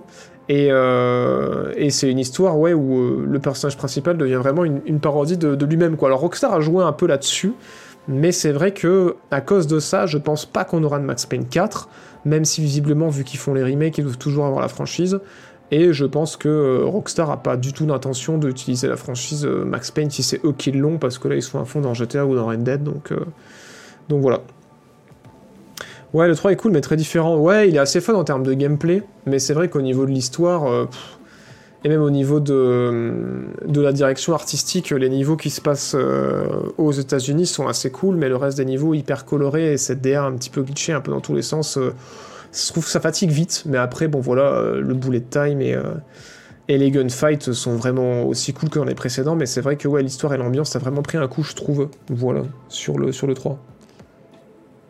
À quand un Bully 2 de Rockstar? Alors, je n'ai pas la réponse, malheureusement. Je n'ai pas la réponse. Bon, sur ces belles paroles, messieurs, dames, euh, générique. Probablement à demain, sinon vendredi au plus tard pour du Monster Hunter. Et euh, sinon, vous le savez, je vous donne rendez-vous au prochain show.